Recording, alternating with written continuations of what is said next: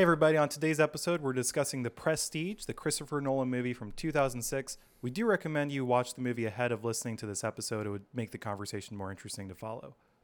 So, Mike, what is The Prestige about? Well, John, after several box office flops, Nolan sold out in the most tragic way possible by diving into this true example of garbage IP, tackling what is honestly a misguided and underconsidered take on Harry Potter's in the franchise. In it, Nolan delivers what amounts to a strange cautionary tale about masculine competition, where following a cruel prank carried out by the Weasley twins, Harry Potter sinks into an escalating spiral of perfectionism, obsession, self destruction, and of course, death, which Nolan obviously must intertwine with his usual bullshit, such as white misunderstood men, the importance of art, and dead wives, creating in reality a film that truly only appeals to J.K. Rowling, Reddit, and of course John Divine. Wow, it's it's it's incredible. Uh, you're a wizard, Johnny. Welcome to This Film Could Be Your Life. I didn't have anywhere to go with it, so I, decided to.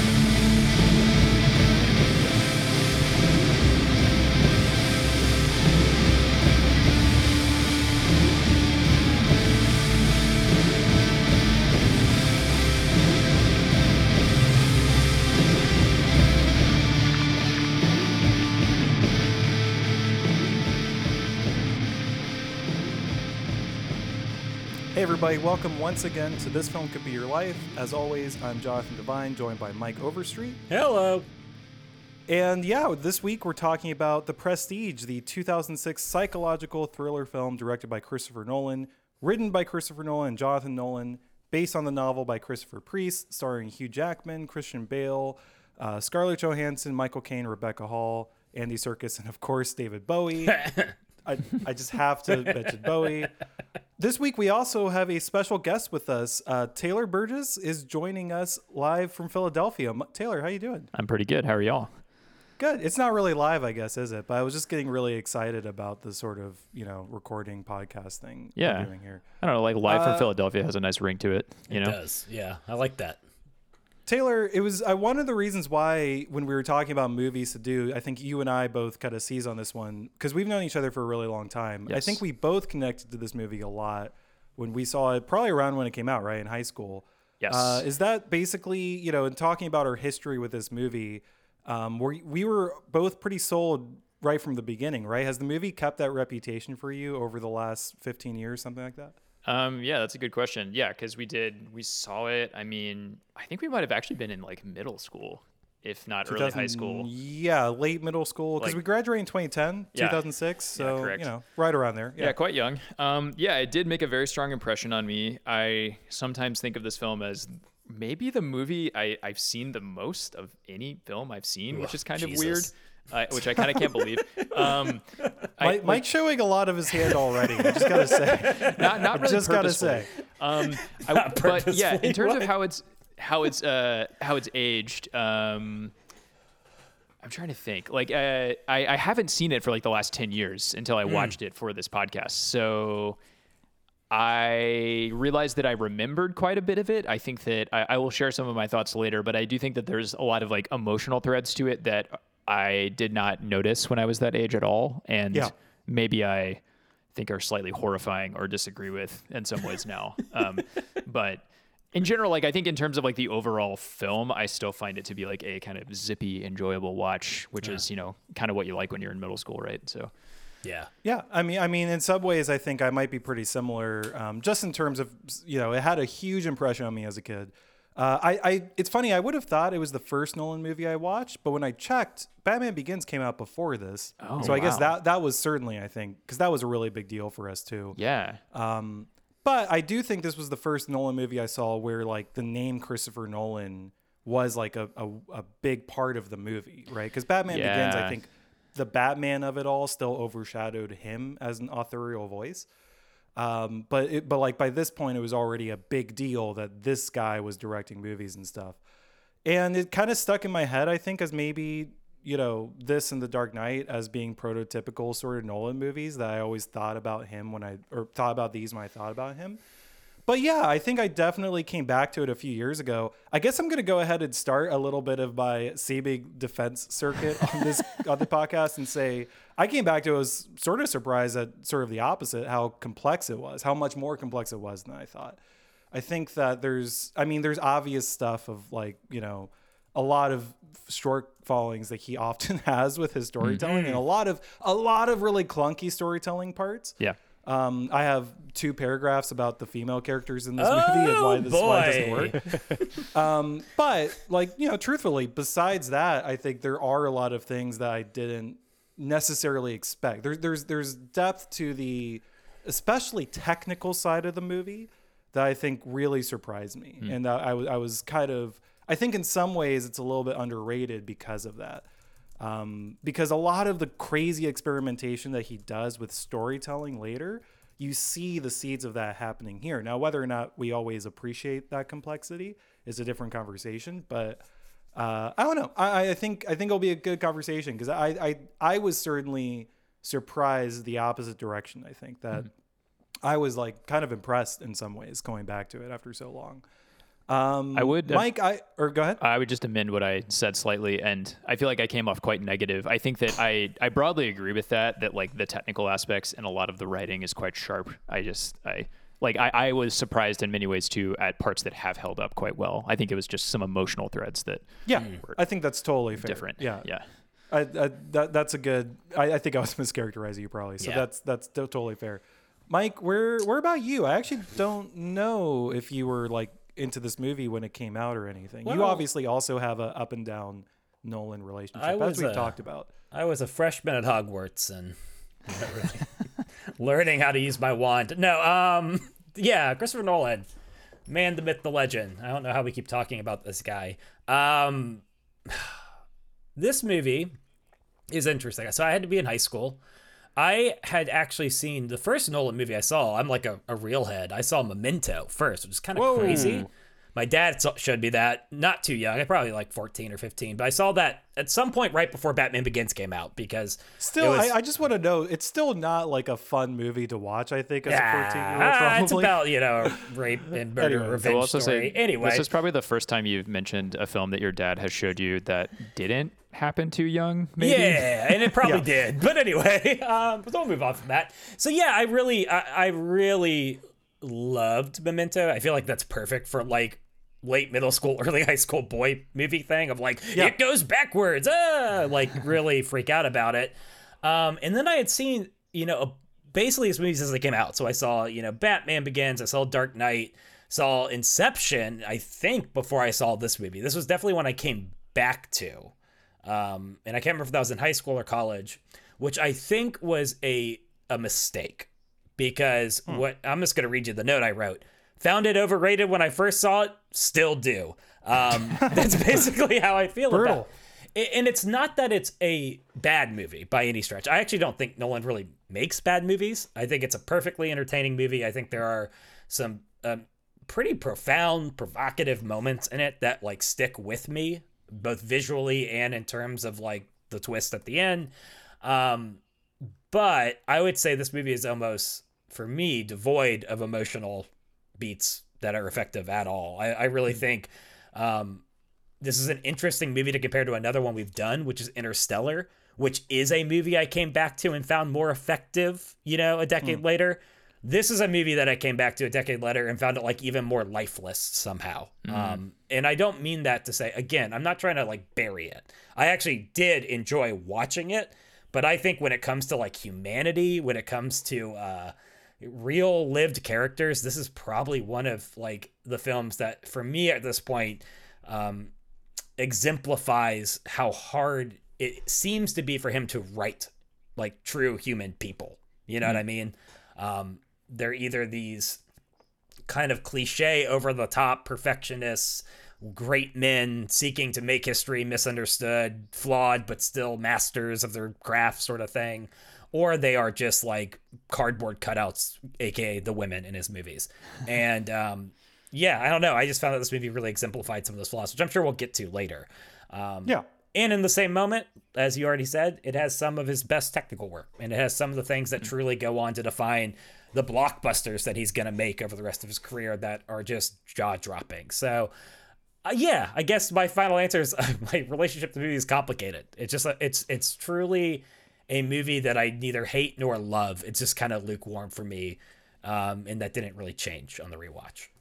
This is not my opinion, but Mike, would you say maybe a little bit like shades of how we approach Temple of Doom, like when we talked about that, how it's like there's so much that you go back and you admire technically. Yeah. But then there's so much else that makes you think, okay, I am not actually here for this. Really. Yeah, and I, I do want to make sure that we're not too mean to Christopher Nolan. He's Yeah, not yeah, a, it's he's not- not, not a bigot. like it's not bigoted like Temple of Doom. Like to the degree that Temple of Doom is deeply uh, offensive.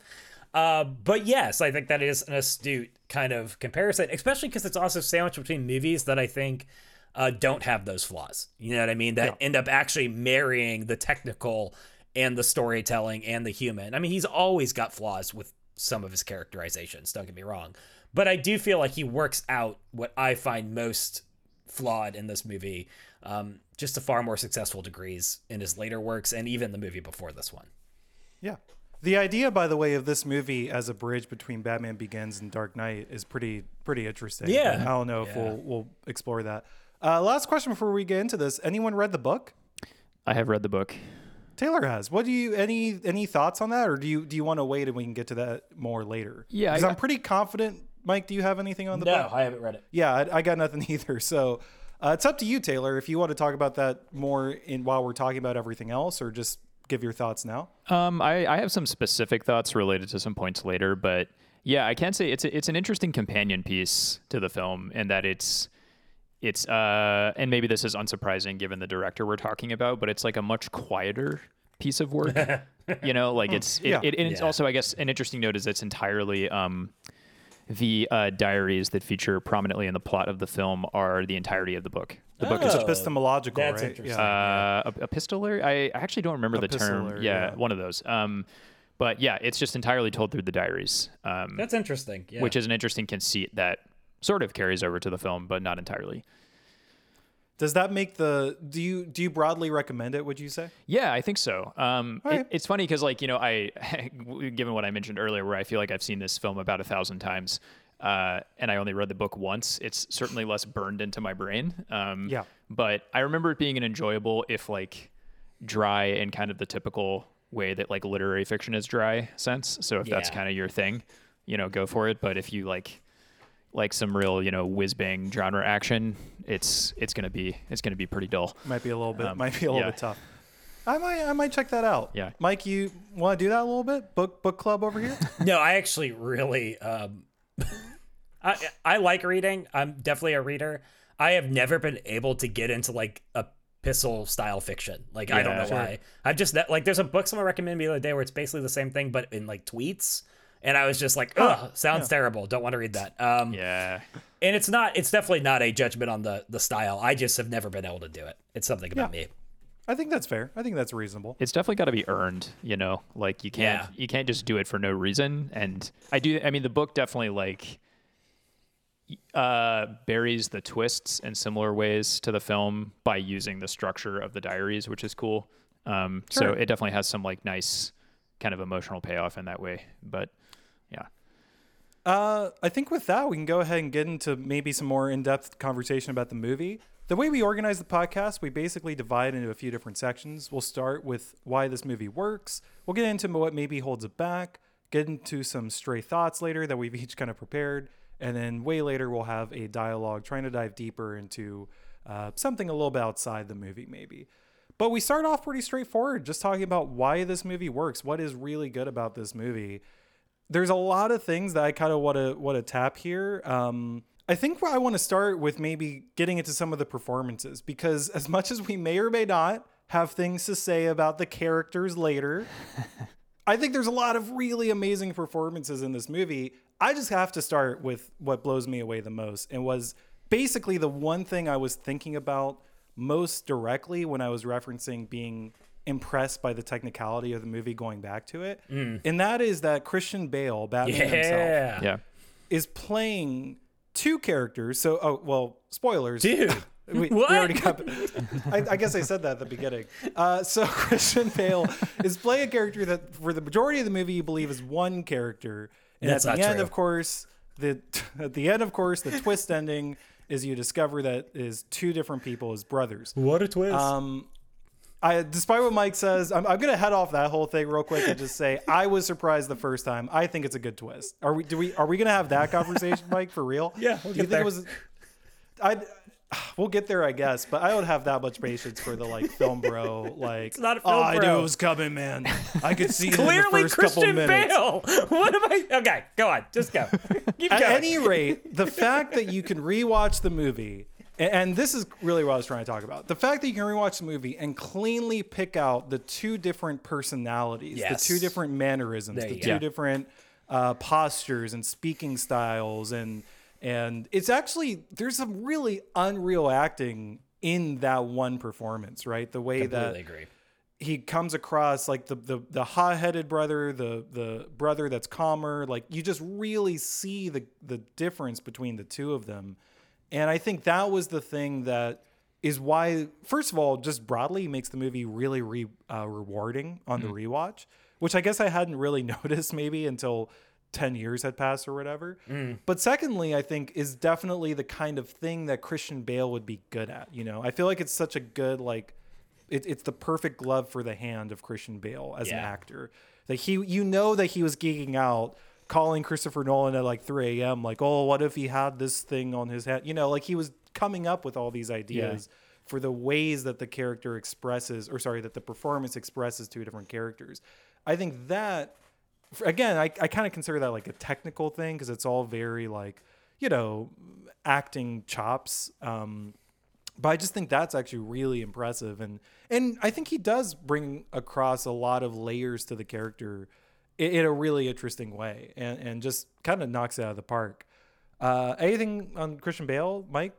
Yeah, I think he's the best part of the movie. I mean, I don't think it's. I'll be honest. I don't even really think it's that close. Um, Sure. I think I think one thing that is to be recommended about Christopher Nolan in terms of his work with actors is specifically his work with Bale because you know like he's known as this deep dive kind of get into character person and yet what it always has felt like to me is that when he's working with like how do I put this? Maybe directors who are as serious as he is they kind of make like movies that he's great in but are real drags. You know what i mean? Like i think yeah. of the machinist which is like an almost a oppressive is the word i'd use for the machinist in terms of just like that movie's outlook on the world and people. Um and he's amazing at it but it, it just really is like he's almost it's almost he's at his best when he has a director that's taking that seriousness and then deploying it in like genre fare in something that like is taking itself maybe not quite as seriously. And i think hmm. nolan and him pair together in this way that kind of like punches up both of them. Like it makes the character like a batman character feel like i should take it more seriously and at the same time it lets out some of like the hot air by reminding us that like this character performance is still batman right it's still bruce wayne it's still um, meant to be fun and I, I think this is like a a great blend of those two where this is just like such an enjoyable genre flick at its core, like when it's at its best, and he is doing just so much, like you're talking about, just like generational level acting work in it. Um, Yeah. And yeah, so I think that's he's my favorite part coming back to it this time around. I definitely found myself glued to him every time he was on the screen. I like the idea too, Mike, of like Nolan movies often walking the line of the suspension of disbelief, and like Bale as a performer gives a lot gives a lot to help us like you know buy into the Yeah. conceit of the movie, right? Because he's so sold out to it, even if the premise is absolutely ridiculous. Yeah. as often happens with these. Uh, Taylor, any thoughts on Christian Bale or? Yeah, I mean, I, I definitely agree with all of that. I think it's a really fantastic, like both a overtly fantastic performance and that he has some like pretty, you know, like overtly dramatic moments, but I also think it's an amazingly subtle performance at the same time. Um, the thought that I had on that was that I think what's amazingly subtle about it is that he, when you're when you're paying when you're watching closely, um, Ooh. he uh, That's a line from the movie. Oh Okay. yeah, he um, you you kind of notice that like he, I think that each of the the two Bordens have like distinct arcs in relationship to each other and the fact Yeah. that he's able to like actually communicate that while hiding the secret throughout the entire film that they are separate people is kind of incredible like specifically what i think happens or at least kind of my personal theory is that like the the borden who is uh scarlett johansson's lover is mm. kind of the hot-headed one who like drives most of the plot points. Like he is the one who kind of like consistently gets them in hot water like keeps pushing them to you know like compete with angier. But then he's ultimately the one who dies. But then i think it's interesting that the quieter borden sort of the seemingly the more like you know like thinking like slow to act one is the one who actually kills angier in the final scene Yeah. so there's kind of like a cool arc of like he sort of is unifying the two of them together which is just like so cool Yeah. Yeah. I think Yeah. that was the, we- we might even have to get into that a little bit deeper because I actually had an entire section of what works about the two Bordens. And, but I kept debating on how much to talk about it because at a certain point I became the meme of Charlie Day with all of the strings going across the chalkboard being like, you can see here, he's holding this in this way. Sure. But I think you're right, Taylor. I think, you know, there's this kind of second level of the narrative. Which is basically the the more mature brother. I, I just started calling him that, like Yeah. mature Borden, um, having to survive like the the horrible consequences of his brother's choices over and over again. Yep. I think it's pretty clear. Like some of these are sort of conjecture, but it seems clear that the the hot headed brother tied the knot, right? Yes. That that Yes. got the um, Angier's wife killed. Um, you know, you see him fail so so dramatically at maintaining the relationship with the mature Borden's wife and shouting things about, you know, about just uh, how horrible, how much he doesn't love her, and all these horrible things. Um, the hot-headed Borden, I think, is the one who probably went to the Tesla show, even though, Yeah. um, you know, you, you you see a lot of things. I think obviously the hot-headed one is the one who goes to Angier's show at the end. Who, even though they say like we shouldn't do this, we should just drop it. Um, he just can't keep himself away. So there's like the, that's a really surprisingly, I think, interesting narrative, an interesting emotional arc is the idea of the two brothers with the same ambition theoretically, but one of them is just kind of an asshole and can't Yeah. keep it in. Yeah. And it's it's actually very tragic when when viewed that way, which is so surprising, right? Um, that's kind of a whole a huge part of the story. Uh, on that note, Mike, who would who would you like to to shout out? Well, I'm just like always impressed with these movies that have, you know, a child actor who is good, and Daniel Radcliffe is. No, I'm just kidding. Um, I really, God. yeah, you just can't. You were buying it. I love you, it. You Uh, know, though, yeah, the, the gears were turning. I was like, who the f- who's, Who's in the this child? movie? the kids Is he talking Their about the daughter? Yeah. My God. I don't. I didn't think she had even any lines. Let's try to figure it out. no, I think you have to go to Hugh Jackman, right? And, and yeah, I mean Hugh Jackman is, mm, he's maybe the perfect like opposite of of uh our boy because I think he's like so naturally like over the top. And I, but I'm equally impressed by him in this movie because the moments where he is reserved or pulled back, he actually he does a pretty stunning job as well. Um, and he's also someone who doesn't necessarily have an arc, but they certainly have to come to a confrontation with themselves. Um, which obviously, I mean, we've already spoiled it. They're going to have to end up murdering themselves over and over again, and uh, to complete their masterwork. And I think he does a really good job in this movie of both playing the early and consistent parts of this character, which is the the arrogance, the ego, the obsessiveness, right? Um, this person who is going to go on a quest of like having to crack a code that's going to literally lead him to break the laws of physics um, and destroy himself many times over in the process. But he also just, I think, captures. So he has that that ego obsessiveness, but then he also captures, I think, the parts of a person like him that are attractive, are magnetic, are um, charismatic.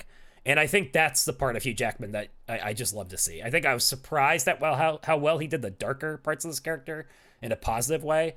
But I'm also just like love watching him just kind of like sell me shit, basically, as like a a glorified con man or ringleader or whatever you want to say. And yeah, it's a pleasure to watch the man work. Um, I kind of wish he would do more genre fare. That's my biggest takeaway from this movie. Yeah. I wrote that down too. I was like, yeah, I feel like he didn't do as many things like this. He got kind of caught up in, um, you know, the the X Men universe. He got caught up in musicals and stuff, but I feel like this kind of drama, just you know, mid-level drama, which I guess this whole movie disappeared, but still, he didn't do a lot of stuff Well, like it's this and in it's hindsight. it's super weird because between this Logan and Prisoners, he plays Yeah. some despicable people, Hmm. um, some monstrous people. N- not like bad people, but people who do monstrous things. Let's say that. Yeah. And I, I, there's a part of me that just wonders if that just if he stopped doing that as a career calculation. But he's very, very good at it, and it's a real bummer. Yeah. that he didn't stick with like a willingness to play dark um, yeah. because yeah, he seems to get into musicals and being the hero and blah blah blah blah. I think the only thing I would add, I agree, I totally agree with all those comments. I would also add, it occurred to me on the rewatch, like he really also has to carry the movie, and mm-hmm. until the last act, like it's almost not quite only him, but we're really, really tied close to him throughout all of it, and there's just a lot of, frankly, boring stuff that you sort of have to get through, but he kind of sells you on it. He keeps things charming. He keeps things moving. It, it's a good role. I think. I think it works really well for him. Taylor, anything on on the huge the huge Jackman?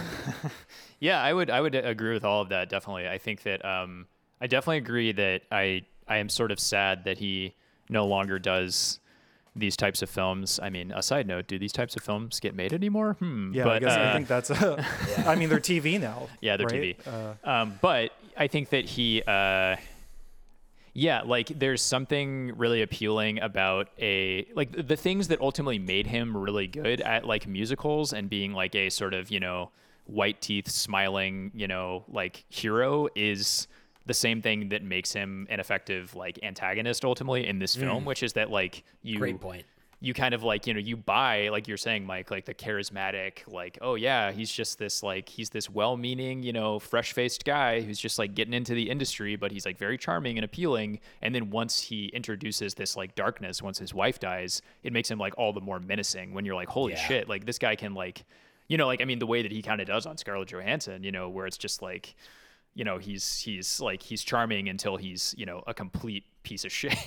Yeah, until he's And, like, "I'm gonna pimp you out for my revenge," you know, and you're like, "Oh, oh, oh Yeah. oh no, yeah, and and it is interesting too how like alongside like you know Christian Bale is also very much like a you know quote unquote leading man I guess at least in the way that his career has gone but put next to Hugh Jackman he seems like practically scuzzy you know? Yeah. so it's kind of like it's an interesting like it's an interesting contrast. Like you absolutely buy that Borden is kind of like the the like unpresentable underdog and Hugh Jackman is the uh the like the the golden boy essentially. Yeah, um sure, the only other small note that I have is I, for some reason in this in this rewatch, which I didn't even I barely even remembered this from watching it when I was younger, but like I really love his turn also playing his double as Root. yeah. Um, I think he's just it. I mean, there's not like any like artistic notes to it for me. It's just like he's having so much fun, just like chewing the scenery, playing this like ridiculous alcoholic, like you know, like like dark version of himself. That's just I don't know. I I, I feel like I can I am watching him have a blast. Like yeah, like just kind of like doing that very brief turn ultimately and that's also not something that i can think i even even when he's doing like like you know musicals or things like i don't really see that side of him very much and i, I enjoyed watching it Totally agree. I wanted to mention when you were talking about the dark side character thing too, or him have him his charisma aiding when he does the turn to the dark side. Yes. Kind of a proto John Hammond that way too, right? Oh, I've always- yeah, totally. Just that that way of you have all this charisma, but once you weaponize it and turn it into something evil, it just like from the audience perspective, it like blows your hair back a little bit. You're like, whoa, that's really kind of you know really intense, and it just ends up selling you so much more on that darker side of things. because i mean my my personal you know feeling is that that is how most i mean this isn't like an like a, a crazy out of left field opinion you know that is how most evil in the world kind of goes down right Yeah. it's like Yeah, Yeah. yeah, yeah. like some i mean some real big nice charismatic tall man comes in and you know steals the show and then like you know just like drops a bomb you know and it's sometimes literally and that's you know i don't know. It, it's chilling because it feels like true to life i think. Yeah, yeah, the- the- absolutely. they're being swayed by by that i think is yeah i totally agree with that. Um i want to take a second to talk about we we're gonna have i mean we've, we've been we've been saying it the whole stupid podcast we're gonna have a lot of negative things about the female characters in this movie for very good reason. God but i want to i want to say scarjo and rebecca hall um do a great job, like as performers, as Yeah. actors, Yeah. right? Yes, Agreed. Um, yes. kind of an early ScarJo. Is that am I crazy on this? Like, right? At least for me, I feel like this was the first like big thing I saw her in. But I was also a middle schooler, so yeah. As I checked, she was in a lot of stuff, obviously before this. Uh, still, though, I think great turn for her. Great turn for Rebecca Hall. Anything on them? It's hard because the characters are so yeah. It's hard to talk about though because you because the characters are so weird. But Yeah, They do a we'll- good job. We'll come back to this later. My, he has a an amazing capacity to get talent to be in movies to play terrible. we can call it out a little bit here, Yeah, even though it's- we're what works, which is just to say that this is it's it's so funny how this is like the most emblematic version of Nolan's problem Yeah. of like all of the female characters existing storytelling wise to support the plot development Yeah. of the male characters. And like in this movie, it's also egregious because you have multiple male characters with important Mm-hmm. roles, and yet they're still only being supported by you know. Yeah, it's tough. totally. It, it's Yeah. it's one of the worst possible examples. Uh, but again, they do a great job. So you know, Yep. Yeah, I agree. I think that like I would say the one only other note I have is that um, Rebecca Hall, like she, I think uh, this this is sort of a note that I had about this is more of a stray thought, I suppose, but like she, uh, the things that happen to her are horrifying in this Yeah. film in a way that I did not, you know, didn't really parse to me when I was a middle schooler. You know, like it's really, really, really terrible. And I just think that she like actually does an extremely effective job, like playing that up in a way that feels also very real. Yeah, You know, yeah. like and instead of like there, there's a way to like, you know, over dramatize that. I mean, even though like, you know, when you're when you're playing a character who is having like truly, truly terrible things happening to you, like I don't know, it kind of made me think that she would actually be like extremely effective in like a horror film. I don't know. Well, so so I was about to jump, literally about to jump in on onto that. My friend, um, she is very very good at doing. I think what you're describing is she plays a character being gaslit really well. Sure. Um, and capturing the actual like seeping out of what that would be like to be like, I know that I'm being lied to, misled, and yet I get like I, people are acting like this is normal and it's not. She puts that to work in a horror film called Resurrection that is deeply disturbing, and I would hmm. highly recommend to anyone looking for a super jacked up film. But Cool. she is like you want to talk about a performance in a horror film that deserves like an Oscar. That is one of those movies where you know, in very different reasons, you watch her unravel under the weight of just gaslighting, quite frankly, and she captures a character losing her mind in a way that is truly extraordinary. So. Just want to shout out another movie. Uh, she's one of my favorite actresses. She's also in a great horror movie called The Night House. That is one of my favorite movies of the last decade. So, um, I hate Christopher Nolan. That's it. That's the end of the story. It is This inter- it, it is interesting though, Mike. Are you saying in those roles she she also has the sort of like I'm being gaslit? Yeah, Like- she like she, that same- she has the same quality. She, does, she is so really good at it. she's like, a in- in this phenomenal movie. actress. She is one of Yeah. the best actresses of this generation. Like that is my true belief. okay, cool. And she is so so so good at capturing someone who just like is aware on some level that there is something amiss, something wrong, something uh, deeply unsettling. Kind of, I mean, like I'm with Taylor rewatching this movie. You're like, what happens to this character is horrifying. I mean, um, and I she, also think it's horrifying. yeah, and she's Yeah. being she's being misled, lied to, all this stuff, and but you kind of watch her grappling with that and the inability to cope with that kind of like ooze out of her, and she captures that unraveling so well in these other movies too. That's all I'm trying to say. Yeah, hundred percent. Um, there's really only two actors left that we that I think we need to discuss, and I, I want to start actually. I will not bury another Batman. No. wow, wait a second. I'm sorry. Three actors, believe it or not, because I was leaving out Mike, the most important actor. Do you have anything? Do you have anything on your boy, Mike? I will not bury another Batman. Okay, Bruce. we got it. That's all I got. I, he's like the best dad. He's such a dad, like in everything. He's just like the wise father figure. Is that dad energy? I don't know about that. I think Uh, it's like he uh, is for a great deal of the movie, and then he's not. But that's obviously the twist of the movie. Um, I yeah, I totally I not. I love him as just like a wise mentor figure, and that's what he seems to play in all of Nolan's films. Uh, he has a darker bent in this movie for sure, but the general vibe is still the same. So. Shout out Michael Caine. By the way, it's Michael Caine. We're talking about Michael Caine. they, they they knew with the bury Batman. It couldn't have been anyone else. Taylor, anything on Michael Caine? Um, I will actually. I do have some thoughts on him. I think the performance is good. I actually have some things that don't work that I will save that Sure. regarding save him that. specifically that I think are We'll save that. stood out to me. Uh, the two actors I was actually referring to didn't include Michael Caine, so I guess I, I suck. I wanted to first mention Andy Serkis, who I want to say is like maybe somewhat underrated in a certain way. Oh, hugely, I think. Yeah. I, I think that like his acting, well, and, and even insofar as like there's a certain over the topness that he brings to everything that I think for a lot of like very high minded film people automatically excludes him from a certain tier, excuse me, from a certain tier of actor, hmm. which I think is unfair because I think there's a certain like in this movie especially, I see in him like this self conscious theatricality of like the Hollywood golden age, right? Like the Yeah. accent and the big gestures and the it, it, it's almost like a performance that would even read like you know a few steps away like like in a theater environment almost right? That mm-hmm. it's just Yeah. a little bit too big.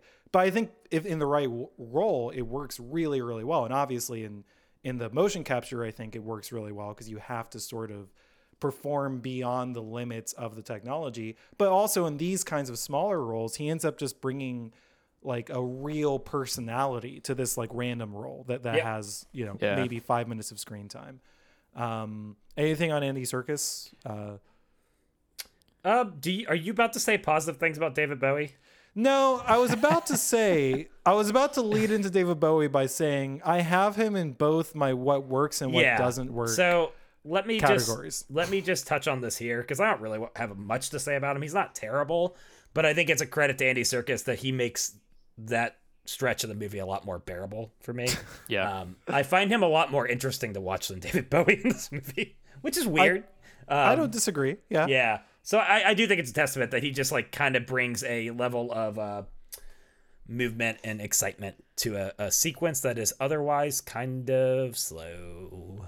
I'm a little bit mixed. I think ultimately on the David Bowie performance. I think if we're going to talk about the positive side for for right now, I think there's a lot of unintentional comedy in the accents, so we got that Yes. going for Uh-huh. us. Absolutely. I think I think there is at times like cuz cuz I mean the guy had like 115% max charisma, right? And I think that does come across in certain moments and you're like, oh, "Okay, I'm I'm happy to be here. This is fine." But I think ultimately it's also weird, and that actually aids the movie's rewatchability. I think is the biggest positive thing I can say is that there's some part of my brain that's like, wasn't you know? Wait a second, David Bowie was in a was in The Prestige with I Christian Bale and with you know, every yeah, it always catches me off guard. Yeah, yeah, yeah. And it and there's something kind of fun about that with such a out of nowhere performance. Um, Taylor, do you have was this was this our first? I feel like this was my first interaction with David Bowie at all. Actually, you- probably yeah, for me too. I mean, I was aware of him. You know, like at at that point, I had already gone through like many white American teenage boys, like a classic rock phase. So I was, you know, tangentially familiar with him, but I think he seemed a little too transgressive for my taste at the time, certainly, which is not true now. I love David Bowie. Um, he's one of my favorite artists ever. But uh, yeah, I mean, I think I would say too that like I I'm probably more on the negative side with this performance. Unfortunately, I don't remember feeling that way when I first watched it, but he just Yeah. he- like David Bowie to me as an actor is either he is very binary. He is either like kind of wooden or he is very very extra. And in this role, he is pretty wooden, and also the accent is so distracting.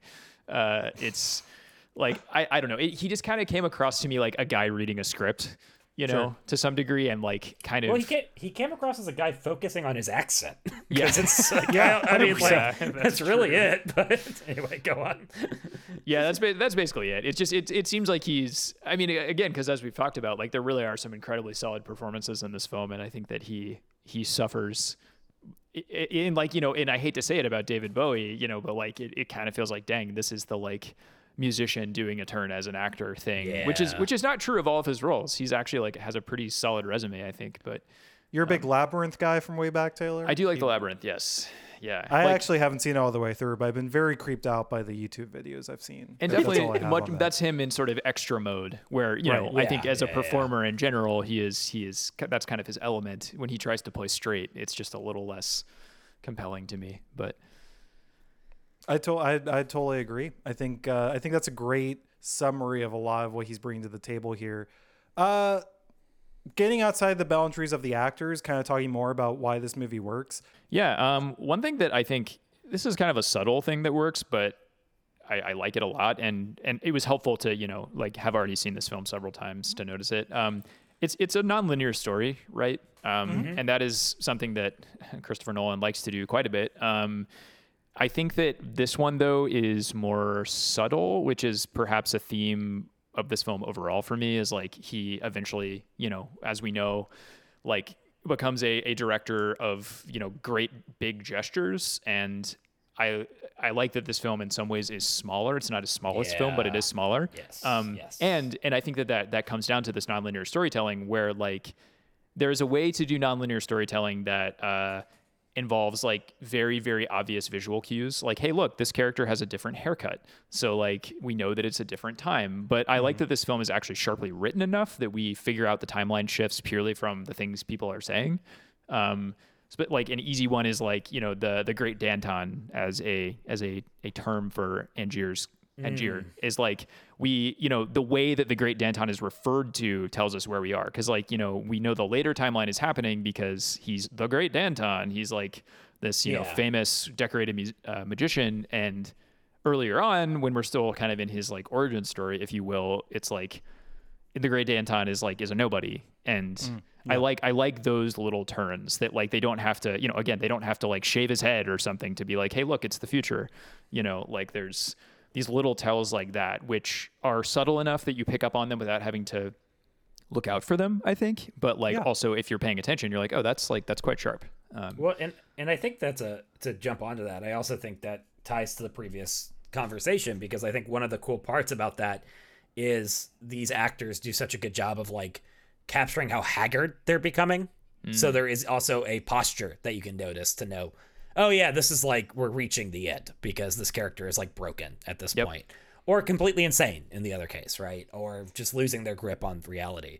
So I think that's really astute. And I honestly I think he gets so much worse at that in a lot of ways as his career goes on. Nolan yeah. does.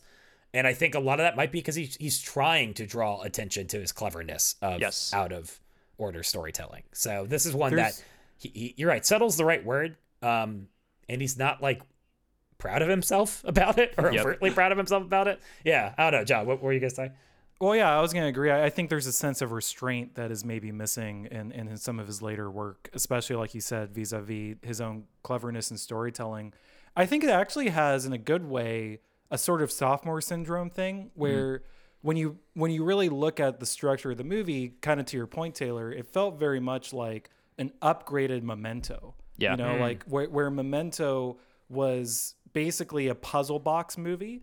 This is based this is using a lot of the same storytelling techniques, especially like you said, the sort of out of order uh, un, you know, um, uh, story, the the unchronological I'm I'm forgetting the word for that, but you know, but everything is, is upgraded. The world is richer, it's more exotic, the storytelling is more fascinating, it's it's more nuanced and sophisticated in general. So it does feel like he kind of got almost a second bite at the apple of tell a story out of order. And of course, he's going to do that a lot more later on, but it, it just feels like, like I said, that he has sort of the restraint going into it as well. Yeah. Well, I think real quick in that vein, I also think it's a nice balance between Memento, small scale, small scope, small stakes. Just a guy mm. trying to catch his murder of his wife. Next few movies after this one, way too big of escapes. Way too. Big. The big. world is ending. Way yeah. too big. This is a nice medium, bigger than a Memento. Not the world's on the line, right? Yeah. And I think that's a that's kind of his sweet spot. It reminds me of Dunkirk a little bit, right? Uh, world's kind of on the line, but not really in this one battle. Um, and there's something about that medium ground that lets him kind of avoid some of his excesses. Yep. Yeah. I agree. I think like yeah, I, I feel like I there's almost a meta narrative that I, I feel like I notice a lot with a lot of artists that I enjoy where like particularly when the, working in like commercial mediums like film right where you know they the sweet spot for a lot of artists is this exact point where like they have done some early experiments they've gotten some traction but they haven't been given just like an infinite budget and like a yeah. you know coterie of yes men around them right so like yeah. they're like i think part of the restraint john to your point is that like you know, I, I assume some of that is like artificially being imposed on him. You know, like he's Yeah, not like you know 100%. he's not Christopher Nolan headline director just yet. You know, he's like he's getting there. So like he has to work within the constraints of probably what he has, and he also hasn't been congratulated enough probably to be like, you know, like you know liking the smell of his own shit. You know, so like it's it's it's a great medium point I think, which is Yeah. part of why I like this film a lot. I will say, and I, I don't know why I keep taking such a defensive take. I, I do want to mention, I, I as far as the directors that eventually get the blank checks, I do like what he's done with it for the most part. Yeah, you know what I mean? yeah. Like Yep. he he never sold out to the level of like, sure, I'll make Iron Man five, and and you know, like he he still is interested in his own independent movie ideas, which I, I appreciate. Yeah. but I totally agree that yeah, it, it is. You can sense that later on. There's not that many people vetoing ideas on Oppenheimer, right? Yes. Or on whatever. Well, Um, and and that's like, dude. I mean, love him or hate him, he still hasn't done IP. You know, he still hasn't done. He's done original storytelling with big budget, and he's made it successful. He's kept that alive in a lot of ways. So yeah, I don't know. It's funny. I, I'm so mean to him, and then you're like, but Interstellar's the movie I wish they would make today, right? Yeah. like a huge Yeah. budget, successful blockbuster sci-fi movie with no IP. Um, so yeah, I don't know. Don't have to do about that. But, Totally agree. uh, wish he liked This is- women. if only. this is kind of this is a little bit of a reach, but I just want to mention real quick too, just in terms of why this movie works. Talking about the story and the themes of it, I I, I think this comes up in his movies a lot. I first noticed it in Inception, where I think it's it's so blatant as to be any you know extremely obvious. He really really likes to connect things to the theme of I think filmmaking and creativity in general. Um, but I think this movie actually has one of the best sort of thematic resonance as far as that particular idea goes. I think there's a lot of lines that to me were just almost one to one. He's clearly talking about himself as a filmmaker. Yeah. Um, yeah. Michael Caine says, They're magicians, Your Honor, showmen, men who live by dressing up plain and sometimes brutal truths to amaze, to shock. I think that kind of thing, right? He's clearly, I, I just saw that. I was like, okay, so Nolan's clearly telling that to himself, and that's great. And on the one hand, there's something about that that can be a little bit, you want to roll your eyes. But again, I think the theme is actually pretty well explored throughout the movie, though, because you get the nature of, you get to the level of, well, there's an element that they're delusional, right? You get to the element of, well, there, there's an element to which, you know, they will sacrifice, they will do horrific things in order to get their art across. Again, maybe a little bit pretentious, but there's a truth to that actually in terms of art and creativity. And I actually kind of like it when he explores that. That's actually one, to me, one of the most fun parts about movies like this and Inception. And again, a lot of his movies, he does this, is picking out like, oh, this is sort of an analog for like a producer. Like you think about Michael Caine's role in the movie, and it's like, oh, Yeah. special effects, like the way that a director has to rely on this. You think about when they're talking about how um, Borden doesn't have the same charisma and like how important it is to sell the idea. The idea itself isn't enough. I think there's a lot of, like I said, thematic resonance like that. That, that is pretty fun. And, and I like it when he weaves in kind of in, in terms of like writing what you know. I think he's good at connecting things to those themes. Uh, so I, I appreciate that, I would say, uh, throughout the movie. Yeah, I mean, this is again. This goes right back to the previous comment. This is my favorite sweet spot of him Yeah. in the middle because when he does that same shit, but with Robert Oppenheimer, and he's just like, "I too am Oppenheimer.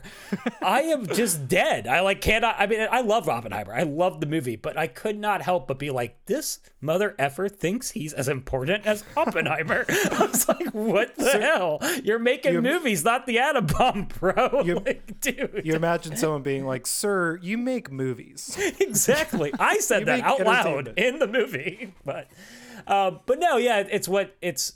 It feels reflective in a movie like this, and not preposterous and not arrogant. It feels Yeah. like because because you're right, these are flawed characters. They're deeply unsettled characters. I do sometimes wonder if he understands how unsettled they are, but I anyway, he has to, um, but I, don't hope know. so. I could be wrong. I deeply hope so. But it, it's not as um this is like before it becomes truly great man history, which a lot of his later movies do.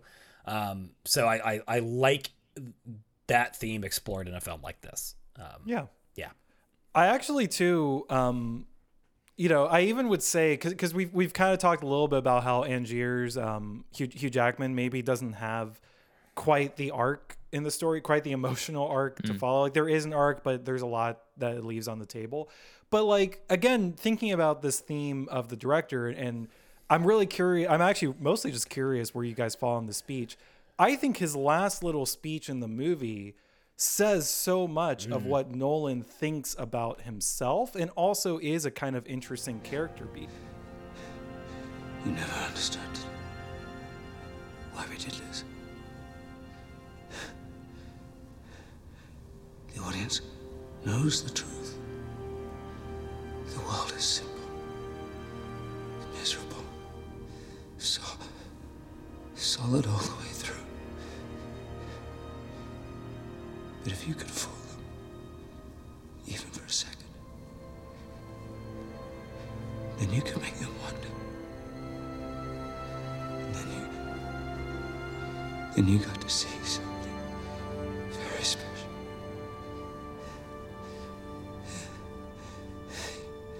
You really don't know. It was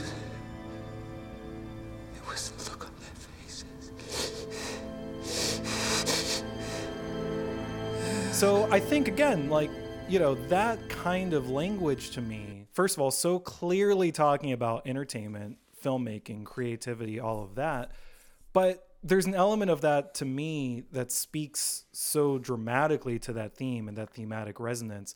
I think there's something kind of powerful in that, um, even if it is a little bit, it's a little bit hokey, but Yeah. moments like that, I think, read through that lens to me on the rewatch really landed, and, and and really kind of, yeah, we're just really really extraordinary. Yeah, I have kind of two completely polar thoughts on that moment. I had some notes Yeah. on it. Um, I do. I for one, I completely agree with you. I think it is like a a great piece of dialogue, bordering on hokey, but not quite there, so that it like has some real like excitement. And I really do think it's obviously you know it is there's a a meta layer to it about filmmaking and and it it feels like it could be coming straight out of Christopher Nolan's mouth and I think that I, I like those types of moments, but I do think that actually the fact that it feels like it could be coming out of Christopher Nolan's mouth is sort of the problem with it for me, hmm. which is that Sure. I had a note where I'm like, I don't believe that that has much to do with Angier's character. In that, I, I think that he is a he is obviously a showman. We know that, right? Like he clearly he does that. He's charismatic. But when you when you think about the arc of his character throughout the film, like we have seen the only motivation that we have really seen him have for the entire film is like revenge and competition.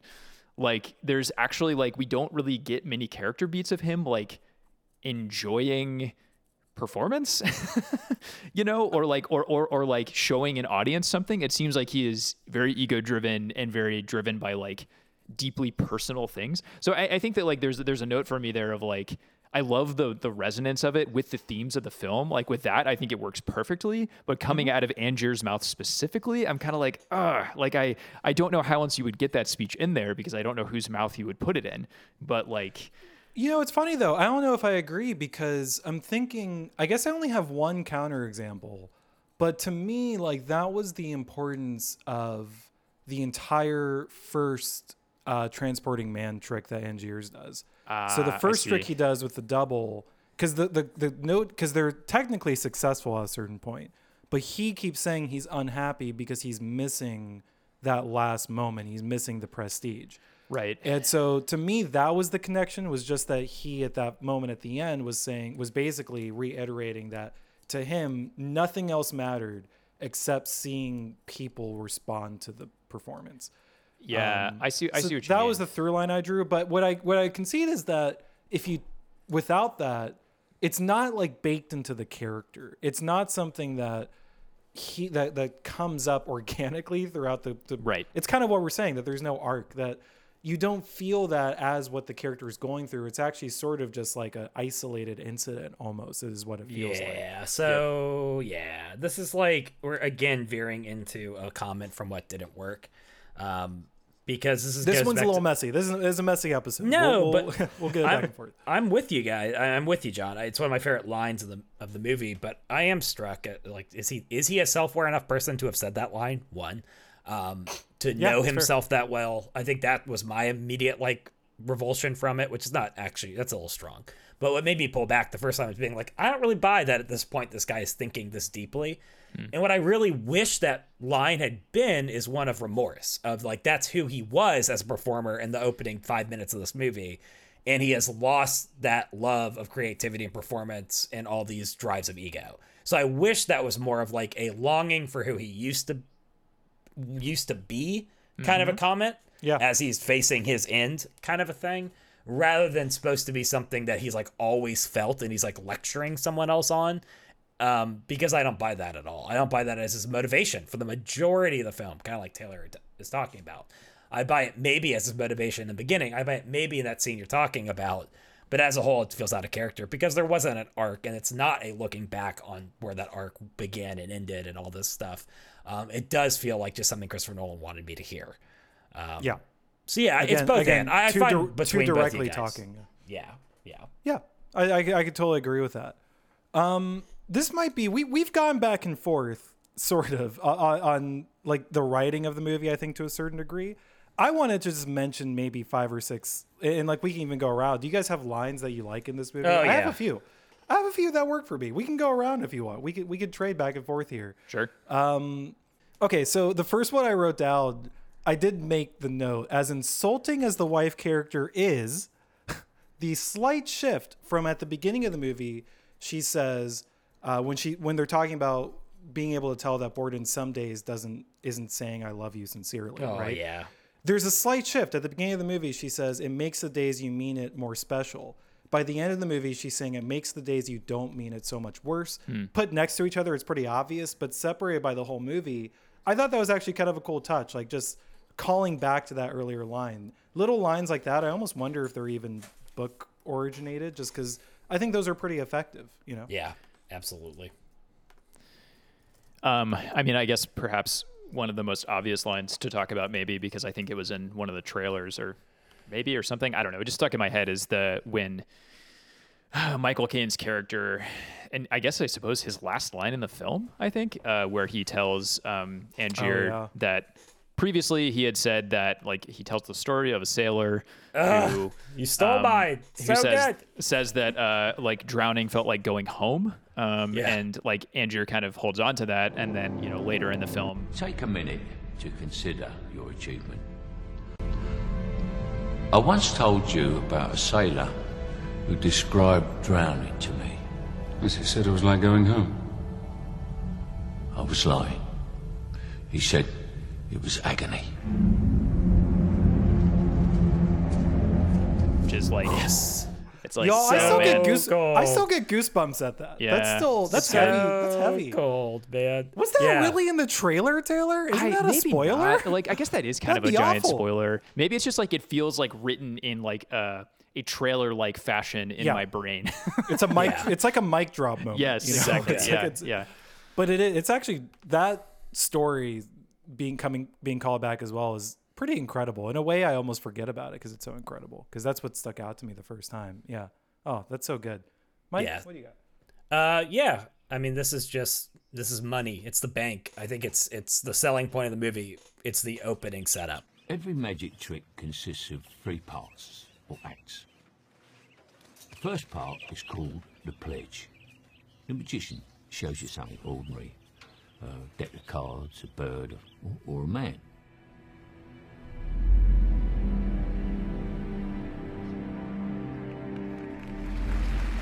He shows you this object. Perhaps he asks you to inspect it. To see that it is indeed real. Yeah, unaltered, normal.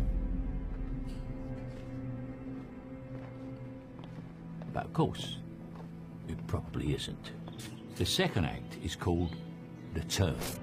The magician takes the ordinary something and makes it do something extraordinary.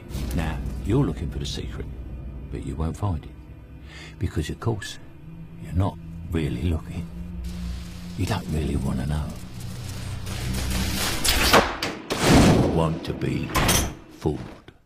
Yeah, I mean, it's just like I mean, one, it's Michael Caine narrating, a plus, um, and then obviously it's it's like peak Nolan before Nolan again did this 800 more times in every movie he's made since, where he's just telling you what's going to happen. And he basically sets up the whole movie. Yes. Um, and it's delightful. First time I saw it, just absolutely drew me in, and then the rest of the movie lost me. But the opening, chef's kiss. Yeah. Uh, I can't cut it in because it's it's the line the first time you laugh because it's uh, David Bowie reading it. But when he says the truly extraordinary is not permitted in science and industry, perhaps you'll have more luck in your field where people are happy to be mystified. That's a good line. It is. Questions Yeah, on the is. performance, but that's a great line. I think that lands. Um, I have one that is pretty silly, but I actually, in terms of thinking about what I've carried with me for most of my life from this film, th- it, it really is one line, uh, which is um, at the in the funeral scene uh, where Borden arrives after uh, the the funeral for Angier's wife specifically, and uh, Andrew asks him uh, which knot he tied, and then Borden says he doesn't know, and then as he's walking away, Hugh Jackman is shouting, "How can he not know?" Yeah. and Yeah, I I, I feel like I regularly say this to my partner, just kind of you know with no context, and it was useful for us to watch this film because I could be like, "Oh, now I can show you the film where they say that line that I say to you all the time that you don't, that just doesn't make How any can you not know? Yeah. It's very very specific line reading on that Yes, it is. Yeah, it's a great it's a great line read that I feel like I've turned into something ridiculous by by just repeating it to myself too many times. But I like that element. Mike, do you have any more? Uh, yeah, this is another one of those more poignant ones, very small one liner, but Alfred's kind of narrating near the end. He said, We both had half of a full life, which was somehow enough for us, but not for them. Obviously, Yeah. talking about their family. And as someone who's just like, you know, addict, alcoholic, you're just like, dang, that like hits home. There's a whole level of that that I think uh, has a power to it when it comes to like people who are obsessed and what they they bleed into the people around them who love them. Yeah. You know, we haven't explicitly called it out because I think it is the most surface level theme, but just broadly speaking, the the obsession angle is done pretty well in this movie. I Oh, think. The way That's- that they Yeah. the way that they struggle with that and it comes out in them and, and all of that. Uh, this is the last one I wrote down. Um, and again, it's a very short one. Michael Caine, again, bringing the heat when he's talking to the judge and he says, Most disappointing of all, sir, it has no trick. It's real. Which again, I think gets to that idea of, you know, we, wanting to be fooled, of the idea of like entertainment happens when you see something incredible, but don't think that it's that incredible. If it's incredible enough, then you're like, oh, now I'm scared, right? Um, I think that that idea is also just really, really cool to me. Uh, that's it for me. What you guys have any more? I think that's it for me too. Uh, I, I always remember and am struck by the little kid who asks, "But where's his brother?" Uh, with the dead bird. like it gets, it always gets me. Do you do you sneak that one into daily speech like Taylor does with with the other line, Mike? Do I you, should. Do you find ways? I should. Yeah. Well, it's funny because where's its brother? as as usual, this is like a father of, of children thing, but like that is something like I would miss and my daughter would pick up immediately. Yeah. like to just be like, yeah, there's a there's two birds, you know. this is dead bird. Yeah. Uh, and obviously a cool, cool little metaphor for the yeah, movie. sure. Uh, I just have two more things, and they're small, so I'll just knock them out real quick.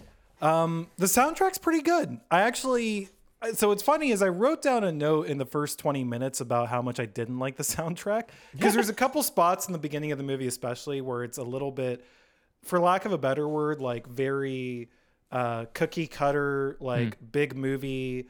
Uh, pretty obvious cues, I guess. Just just not very interesting music. That I was like, oh, that's kind of that kind of is a little bit of a bummer. By the end of the movie, though, it has very much transitioned into being a lot more uh, atmospheric. I guess like like there's a lot Yeah. more touches of one note kind of hanging above these little tense moments and stuff like that. I, I forgot to mention the composer is David Julyan, who I actually don't really know. He did Memento, um, and then has done a lot of movies, but kind of some smaller work. It looks like, but I, yeah, I think ultimately I think it's a pretty good job. It doesn't like you know overpower the movie. It's not like this huge thing, but it does a really it does really good work. Wow. Yeah. No, no walls of we. This was pre. This was pre. uh, I, wow, I just couldn't. I just couldn't. Uh, this was pre Hans Zimmer, um, uh, Christopher Nolan connection. So so we're mercifully spared all of that. I nonsense. do like that he wants me to understand the dialogue of this film. That's nice. Yeah, that was a he- nice change This was of pace also for him. before before that whole thing too. yeah. Yeah, I, Um, or can I? I have, a, I have a comment yeah, on the score too. Actually, that was in my stray thoughts, but it seems relevant to talk about it now. Yeah, I think that um, I agree that it's it's interesting, but in two ways. One is in the context of his films, as you were just alluding to, Mike, that his scores become increasingly ridiculously huge, and I, I do like I was struck by how minimal this one is. Like it's almost Yeah. it's barely there. I mean, like I feel like you were even kind of underselling it, John. I mean, I feel like if you're not listening for it, you just won't even notice that there's a score. I mean, obviously I there is agree, one, yeah. but like it's so not prominent. Um, and the second thought that I had on it was is kind of a cultural context one, which and maybe this is just kind of my lack of awareness about when this thing that I'm going to mention became a kind of a thing. But like I feel like there's a, a thread now in a lot of films where like when you compare a movie made in 2023 to one in like the 1970s or something, say like it, the scores are are extremely minimal and all about like timbre and mood, and there's not much in the mm-hmm. way of like big melodic gestures or something. I mean, Themes or anything. yeah. themes yeah i mean particularly when you're thinking about like blockbuster films from like you know Yeah, many sure. decades ago where it's like they have you know like the jaws theme or like indiana jones or things that feel kind of in the same ballpark you know like and now you know i mean there's there's a certain type of person who greatly laments this too is like there's no writing in film and i'm like i don't care it's fine like it's just Yeah. a different thing but in my memory this is a thing that had only become quite you know embedded in like blockbuster films within like the last say like 10 years or something but it's interesting that this film is you know like almost 20 years old and it is absolutely doing the like minimal mood score thing Yeah. and i just thought like i guess i had a note of like was this ahead of its time or maybe i just don't remember when that became a thing that started happening um, I think it's a really good note. I think it is um, because I, I, I've I've dabbled in the cinema score community online, um, where there is in fact a huge backlash to basically all of modern film scoring. Because you're, you're totally correct in, in in that juncture. Also, incidentally, why they truly do hate Hans Zimmer. Um, I tend to side with you, Taylor, where I just think, well, it's different. Um, I do have a slight preference for the more classical thematic scoring, but it's a different thing and it, it accomplishes different things, right? Um, I would say it's you're, you it's a very astute poll because I think you're right. It's slightly ahead of the curve. If you look at this kind of mid 2000s, late 2000s, um, that's when this starts happening. I think you see it more so in real prestige um, movies because because one year after this is uh, obviously 2007 where things get crazy. We're gonna get um, There Will Be Blood. We're gonna get Yeah. um, Um, my mind's going like No, no country, which of course doesn't have any music. I think that's where it starts becoming like big movies don't, you know, are, are, are either going, you kind of have two lanes now. We're going to do crazy stuff with music, not thematically crazy, but crazy like, you know, sounds and walls and whatever, or, or and whatever Jonny Greenwood is doing in There Will Be Blood, and you're going to go this angle. Or what you start seeing in a lot of prestige movies and even prestige TV is we're not going to do anything. We're not going to do any music. Screw music. We're better than that. You know, we're going to make this intense and serious and whatever. So I think you're right. Like this is basically one year before or in the in the 3 or 4 years in the middle of that kind of turn. Um which whether you lament it or not is is kind of says a lot. Yeah, Yeah. but uh yeah, it's a great poll, I think. It, it sits in an interesting place for that. Um, the last note I have about this movie actually, I guess I will say is kind of a what works, what doesn't work. So before, maybe I'll use that as a transition. If anyone else, though, I'll check in. Do you guys have anything else for why this movie works? Yeah, I got a few things. Um, Go for it. you know, I think he just does a good job of tension building and and building the mystery. Um, I think that's something that he's always been good building to a climax. This is just like one of Nolan's specialties. Uh, this movie is no different as he builds that kind of final reveal. I think, and I guess that goes into pace. Um, though the pace of the movie is not perfect by any stretch, when he does build to his climax, it's chef's kiss almost always. Um, I think broadly speaking, it's nice to see Nolan do like a period piece. I think he does a really good job. I think the costuming is fantastic. I think the world feels lived in. I feels like uh, there's a time and a place. Um, so yeah, I don't know. I, I, he doesn't often do that until recently. It feels like he's starting to do that again with Oppenheimer Yeah. and stuff. Um, you know, but obviously, I, I love his costuming in something like Inception. It's very stylized, but this definitely feels more of a time. Uh, and Yeah. Inception feels outside of time so, costume. so that actually was my note. So so so I'm gonna come back to this a little bit in what doesn't work, but I, I did write that broadly it has the turn of the century British Gothic sci-fi horror thing going on. yeah, Um, we do have that period costuming. We have the the cities that look great. I actually think like the America stuff looks pretty cool as well, like the Yeah, Colorado thing. Um, so yeah, I think it's kind of it is cool seeing him. I guess Dunkirk he does this. Like He know, does, Technically, yep. it's a period. Yep. He, he does it occasionally. He's pretty good at it. So he doesn't. yeah, it's kind of what I was saying. Yeah, Yeah, like, it's, but- it's nice to remember that. Yeah, doesn't return to it all the time though. Yeah.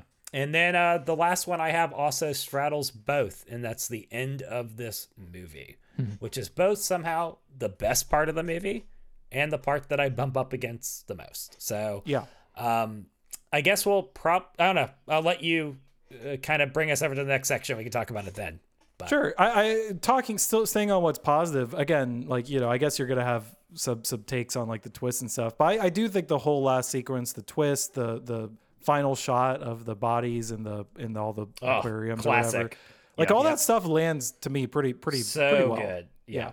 Yeah, I, I agree with that. I I really feel like part of the reason why the structure of this film works for me is I'm for better or worse like a real sucker for some symmetry in the structure of Yeah. a story, and it's just so like I mean you were alluding to this a minute ago, Mike, about like you know the film tells you in the first five minutes how to watch it and what's going to happen, Yes. and then it does exactly that thing.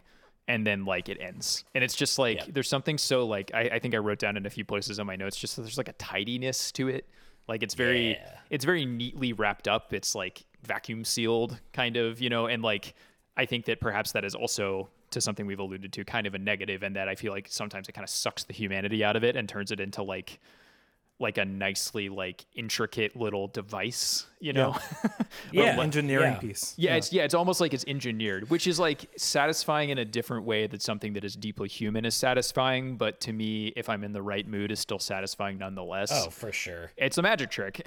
you know, Yeah, like it's 100%. that's what it is, and that's what some films are, and that's okay. And I think that and and and going into like I, I think it, it's equally fun as a mechanic like you're talking about as like this technical feat of storytelling and i mean i'll, I'll just be honest it's phenomenal as a thematic resonance right Yeah. like there's something so cool as a sci-fi turn to be like robert strove so hard to figure out a trick that's just two twins that he created cloning like there's just like something like the obsessiveness Absolutely. of that is like so interesting, right? And obviously, it's taking place all while Alfred's getting hanged. So there's this whole self-destructiveness of obsession, also. But that's like as a sci-fi like uh, Twilight Zone episode. That's a phenomenal. That's like such a cool twist. yeah. Yeah, Um, it's a great idea. So yeah, I, I do want to say positively. That's why I would say it's the best part of the movie.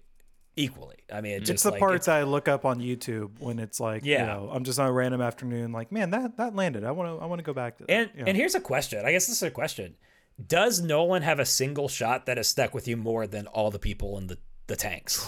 Because I don't think so. I mean, I think this is truly like as a single visual, Yeah. that might be the one that I I I I don't think about it the most, but I can close my eyes and envision it the most. You know what I mean? I think, yeah, this is definitely has to be like like a like a one seed, one or a two seed in the in the competition. What's funny is the only other one that came to mind is also a closing shot. So I'm also w- starting to wonder: is he just really good at that? Because the I other think- one that came to mind was the Dark Knight.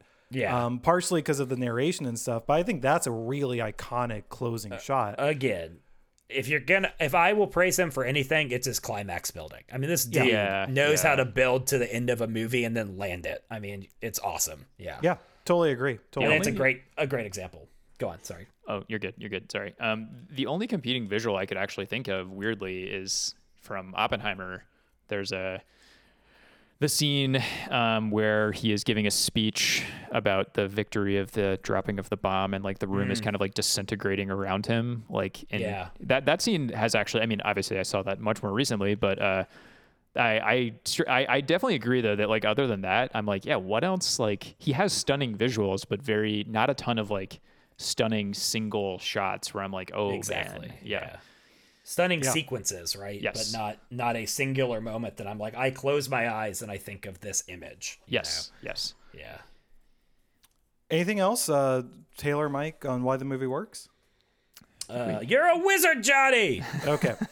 uh, we're going to take a quick break and then come back in just a second.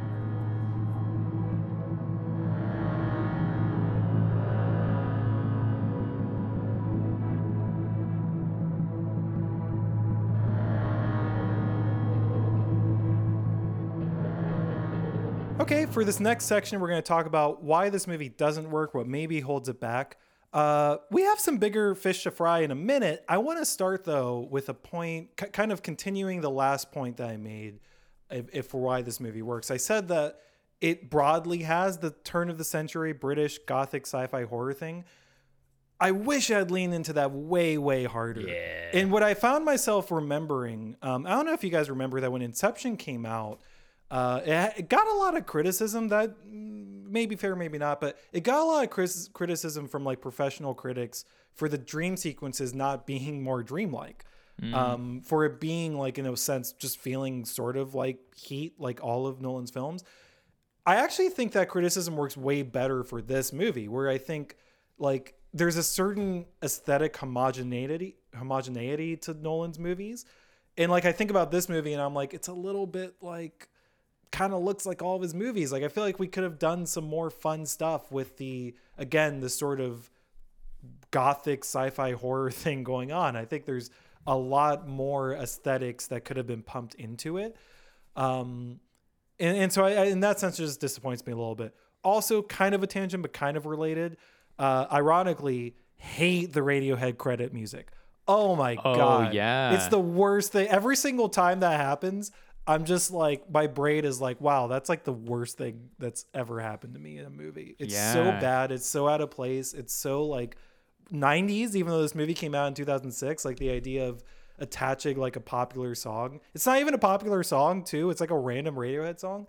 I don't know. I just Yeah. thought it's abysmal, and I don't know what it's doing there. I love Radiohead. That's the context that may be important. I One of my favorite agree. bands. but yeah, it's. I think yeah, it's, it's it just a, takes you out. I want to say it's a it's a Thom Yorke solo track off the Eraser. I think. Wow, I, and it's I- like- so Deep yeah. cut. I mean, but it's yeah, it's so like. Yeah, I don't know. I don't think of that record as dated, but it felt dated in that context. yeah and it, it's just a weird thing in the credits of a movie. I'm just Yeah, like yeah. it and again it takes me out of the aesthetic entirely. I'm just like cool i you know whatever little bit i bought into the like you know gothic kind of thing is just gone. I, it's totally out. Um so that is is obviously the worst thing about the movie. Nothing else to be said. Uh, i think we can move on right? Yep, that's it. Masterpiece. taylor taylor what do you have for why this movie doesn't work? Um, I think so. I my number one thing you might not like uh, because I, I was thinking about this as you were talking about things that worked because it's I I think this film actually suffers quite a bit on rewatch. Um, and I think that it's it's very closely tied to what I think makes it a strong film, which is basically like essentially that uh, it the clues for the eventual answer to the film are so embedded with the plot that it kind of feels really obvious yes. when you're this is what this is what mike was saying too Which yeah. is like, which is funny because like the film tells you this. Like I, I wrote down quotes as it was going, where like you know, like uh, when Borden first meets his wife Sarah, he says, "The secret impresses no one. The trick that is used for is everything." And then like Sarah replies to that by saying, "Once you know, it's actually very obvious." And then like it, I feel like that like it, it is both like interesting to rewatch this film because you know what's going to happen, so you get to watch all the subtle tells that will like lead up to the prestige. But like I think that it also is like, well, yeah, but it's kind of like a magic trick where once you know the secret, it's not as interesting. Yeah, and like, and then I, I think also on that too, like it, I both enjoyed spotting the things that like are the, you know, a- actually are the truth to what's going on. But once you know, it kind of feels like a little bit oversaturated sometimes. Like, hmm. like, I mean, one of them being like, for example, like, you know, Cutter keeps telling Angier like multiple times, he's like, you're going to have to get your hands dirty eventually. Yeah, and it's yeah, like, yeah. I mean, okay, yeah, he's gonna kill himself. Like, you know, it's just it almost makes it it makes it kind of feel like the characters are self aware, you know, like of the plot in a way that is maybe related to my criticism of that ending line too from Angier. That it's like it kind of feels like the filmmaker talking rather than there's this push pull between like the the the beautiful intricate lattice work of the structure of this film and its plot and like the actual human beings and i think that like yeah that's all that to say it just suffers a bit on the rewatch because i know and then it's like well yeah it's like okay well now what Yeah. I mean, this is a fundamental thing. I mean, this is just what I think. This is just a problem with Nolan. It's they're not human. These people, he can't write people. I don't Yeah. think Nolan's a person. Like I don't know. Maybe he's like a like an alien. But there's just so many times you're just like, this isn't how people talk. and you're right. It- Yeah, it's they're yeah. they're try. They are a mouthpiece for clues and winks and nods, but they're not human. Like and and I think that's why it's frustrating because we have talked about so many scenes that feel human or that we connect to thematically, but the parts that are related to where this movie wants to go feel so deeply robotic when it's coming out of people's mouths. Like, or at, like you're saying, forced, um, clearly breadcrumby. Like they're, they're just not actual dialogue pieces. Yeah.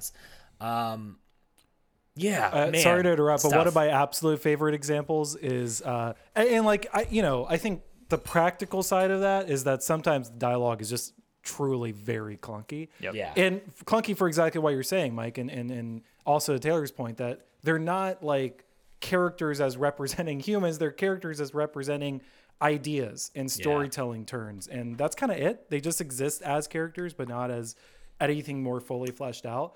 I want to just call out, and I don't know why, but this really drags down the first like 10 minutes of the movie every time I watch it.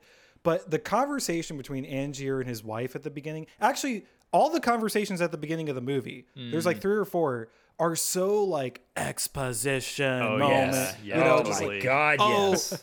well, you didn't do that when you came down from your when you emigrated or you changed your name so your family didn't know who you were. And it's like, oh my god, I get it. Yeah. Have you ever heard of baking things organically into into dialogue? Like he just doesn't do that. He's just I like, learned I'm gonna make when a- I was a sailor with my brother. Yeah, Yeah. it's annoying.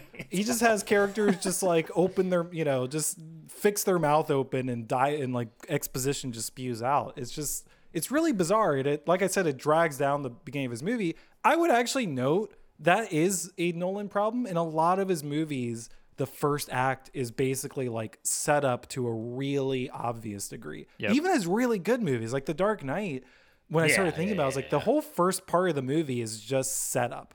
It's Yeah. really on the nose setup and you and you miss it because he starts with like a banging opening scene with the Yeah. bank heist that you just forget that you're right. I mean, and this maybe that's it. The because I love the opening monologue, but maybe it's just Yeah. too short, so it didn't cover over like how Given that The Dark. Knight was his next movie, maybe he truly like learned that lesson. Yeah, maybe, Like, yeah. You know, start with something flashy so that they don't fall asleep in the first 15 minutes when I'm going to give them all of this information. yeah. Um, yeah. I don't know. Um, I don't know. I have one more sort of orthogonal point to that as well, Yeah. which is uh, I think that I mean, unfortunately, because I love watching him, I love him. He's a he's a classic Hollywood actor, but I think that uh, Michael Caine's character is like the worst version of Yeah. this by far. and that like the note that I made is that like the thing that that I couldn't. I, I kept noticing is that he's always right. He's right Yeah. about everything. Everything that he says is prophecy.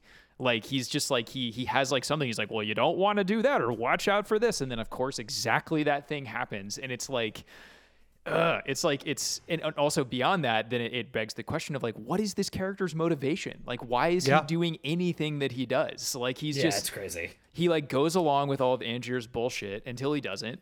And then it's like, but why did he go along with it ever? you know, like it's just it's a strange he exists to be like as you kind of mentioned earlier, Mike, like he's always the wise old man. And like sometimes that take that that that really works even if he's a thin character, but I think he really distracted me in this one because it oh, just Oh, it's like a script crutch for like for Christopher Nolan warning characters and wagging fingers at them and being like, well, you don't want to do that, you know, like classical Aristotelian, f- you know, arrogance thing. Well, and it- it's so deeply obvious that like crutch is the right word because like, dude, think about him in the Dark Knight. Like, exactly you were talking about the sailor drowning callback. That's the let the whole city burn or they burned the whole jump forest down thing, right? Yeah, It's the yeah. exact same thing of like we need Michael Caine to monologue at him about the central conflict, moral conflict of this movie, so he can then call back to it later in a dramatic moment, right? And you're just like, oh, I get it. You just this is like your parrot for like exposition, and it, he's good at it. Don't be wrong, Michael Caine's pretty great at exposition. Um, I'm I'm 100. percent I I didn't want you guys to think that just because I like listening to Michael Caine talk, I thought that character was good. I think he's like the definition of the complaint I have about the lack of humanity in this movie. Yeah. That character doesn't Yeah. make any sense. It's just like like and again, it's also like God, this is gonna sound mean. It comes across of Nolan being an alien again because they're like, well, what would make him change his mind? Well, clearly threatening a child. It's like, oh, cool. You found the most like bullshit universal things that humans don't want to do. Way to go, Nolan. Like, come on, man.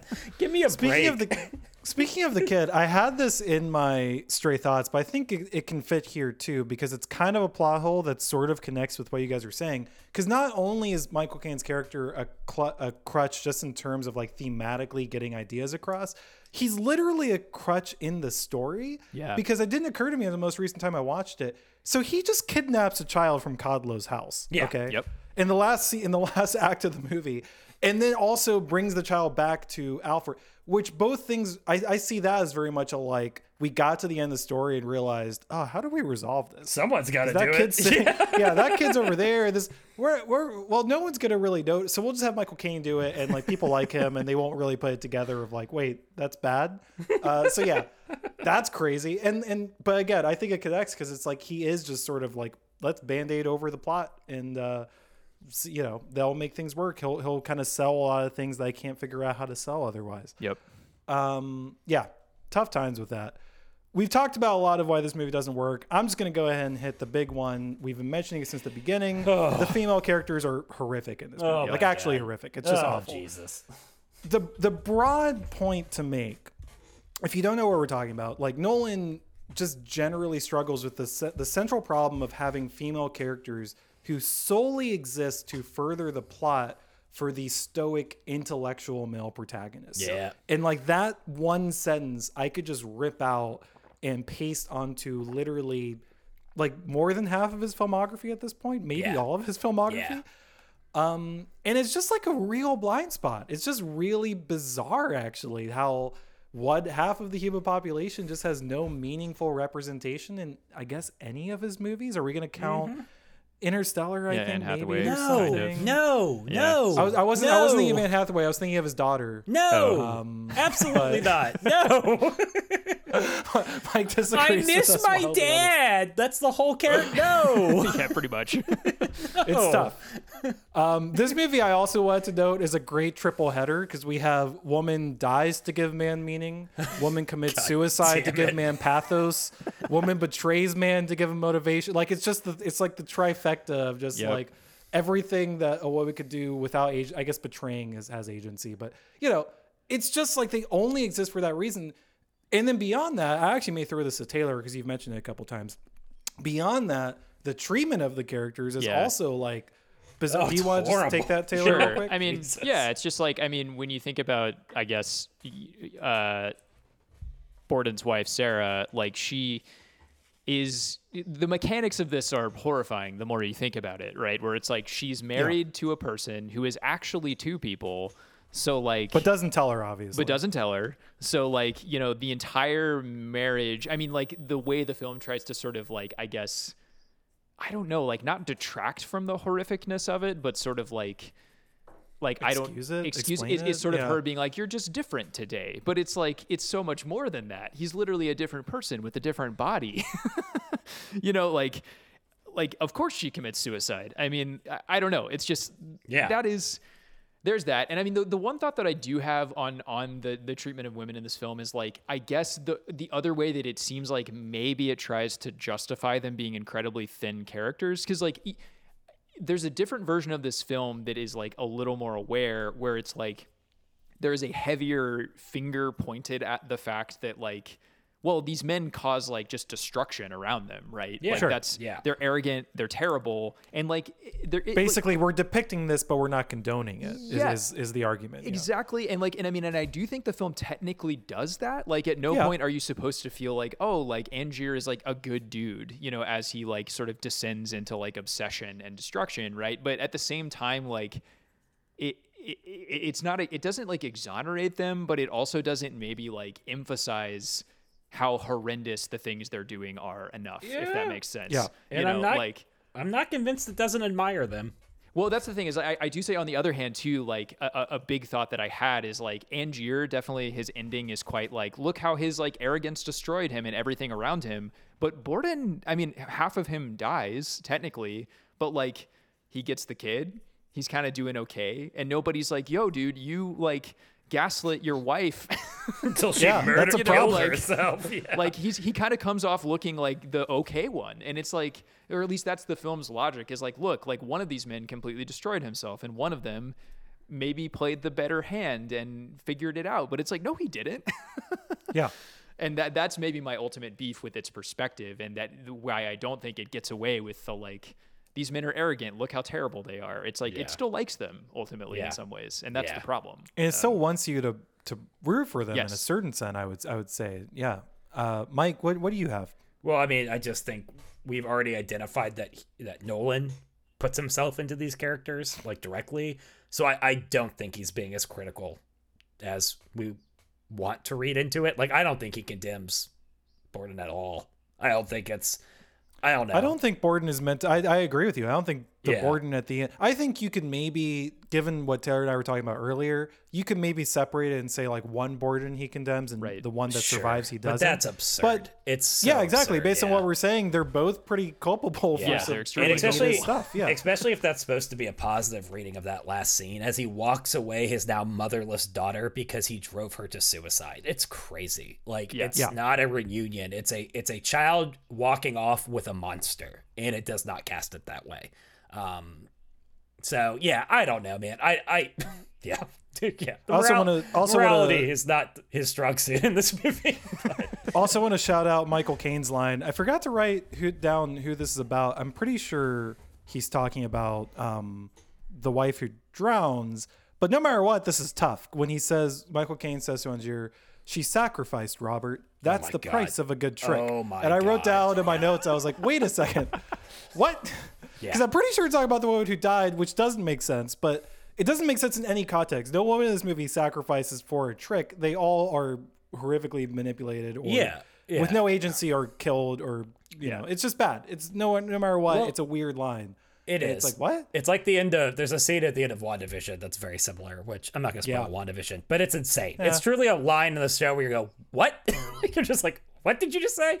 Um and again it, it belies that he doesn't understand who the villains of this movie are. However, so like broader than that, I do want to just like zoom out and just and just acknowledge, and we talked about this with Interstellar, I think, and and probably any other time we've mentioned him, but it is like absurd at this point, like the dead wife stuff, right? Like this is Yeah. like ridiculous. Like every single one of his movies, it kind of reminds me of like a Disney plot where like we don't know how That's I to give thinking, yeah. kids like like a reason to go on the hero's journey, so we just kill their parents, right? It, that that feels like what he is doing. Um, and when women aren't dying, they're just wowed by the greatness of these white men, which is a whole other Yeah. thing. Um, but like it, it's it's alarming. One, the dead white thing. I just want to note it because I bring it up in every pod. That's more of a bit, except for it's not a bit anymore. It's just alarming. Um, two, between this and Oppenheimer, I, I do think we're at a point where you're just like, I don't think I've seen a director waste generational female talent as much as he does.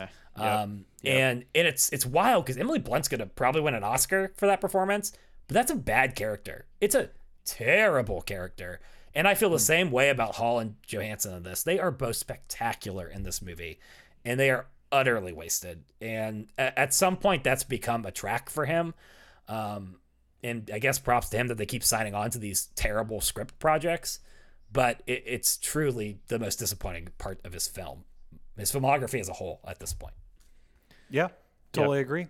I did have one other thought too on the the line John you're talking about about the sacrifice mm-hmm. thing because it is interesting because like so like if we assume that he is talking about his his wife right like it, that that reveals something very central about the film's worldview there because like it's this the the death of these characters is presented as like a a more like a stumbling block or a roadblock to the psyche of these characters you know like sort of like wow like these horrible things happen. And and like you know the film does make them to some degree. I mean i, I would say Angier more so reckon with some of the horribleness of it but like mm-hmm. it's ultimately presented not as like oh it's horrible that that woman died period. It's like it is a it is a a note in this person's journey that they have to recover from you know right like which Yeah. rather than them being their own person who just died point blank and it's it's Yeah. bad you know It's like- horrible that she died. It's it's horrible that he has to deal with her death. slash Exactly. That he has to,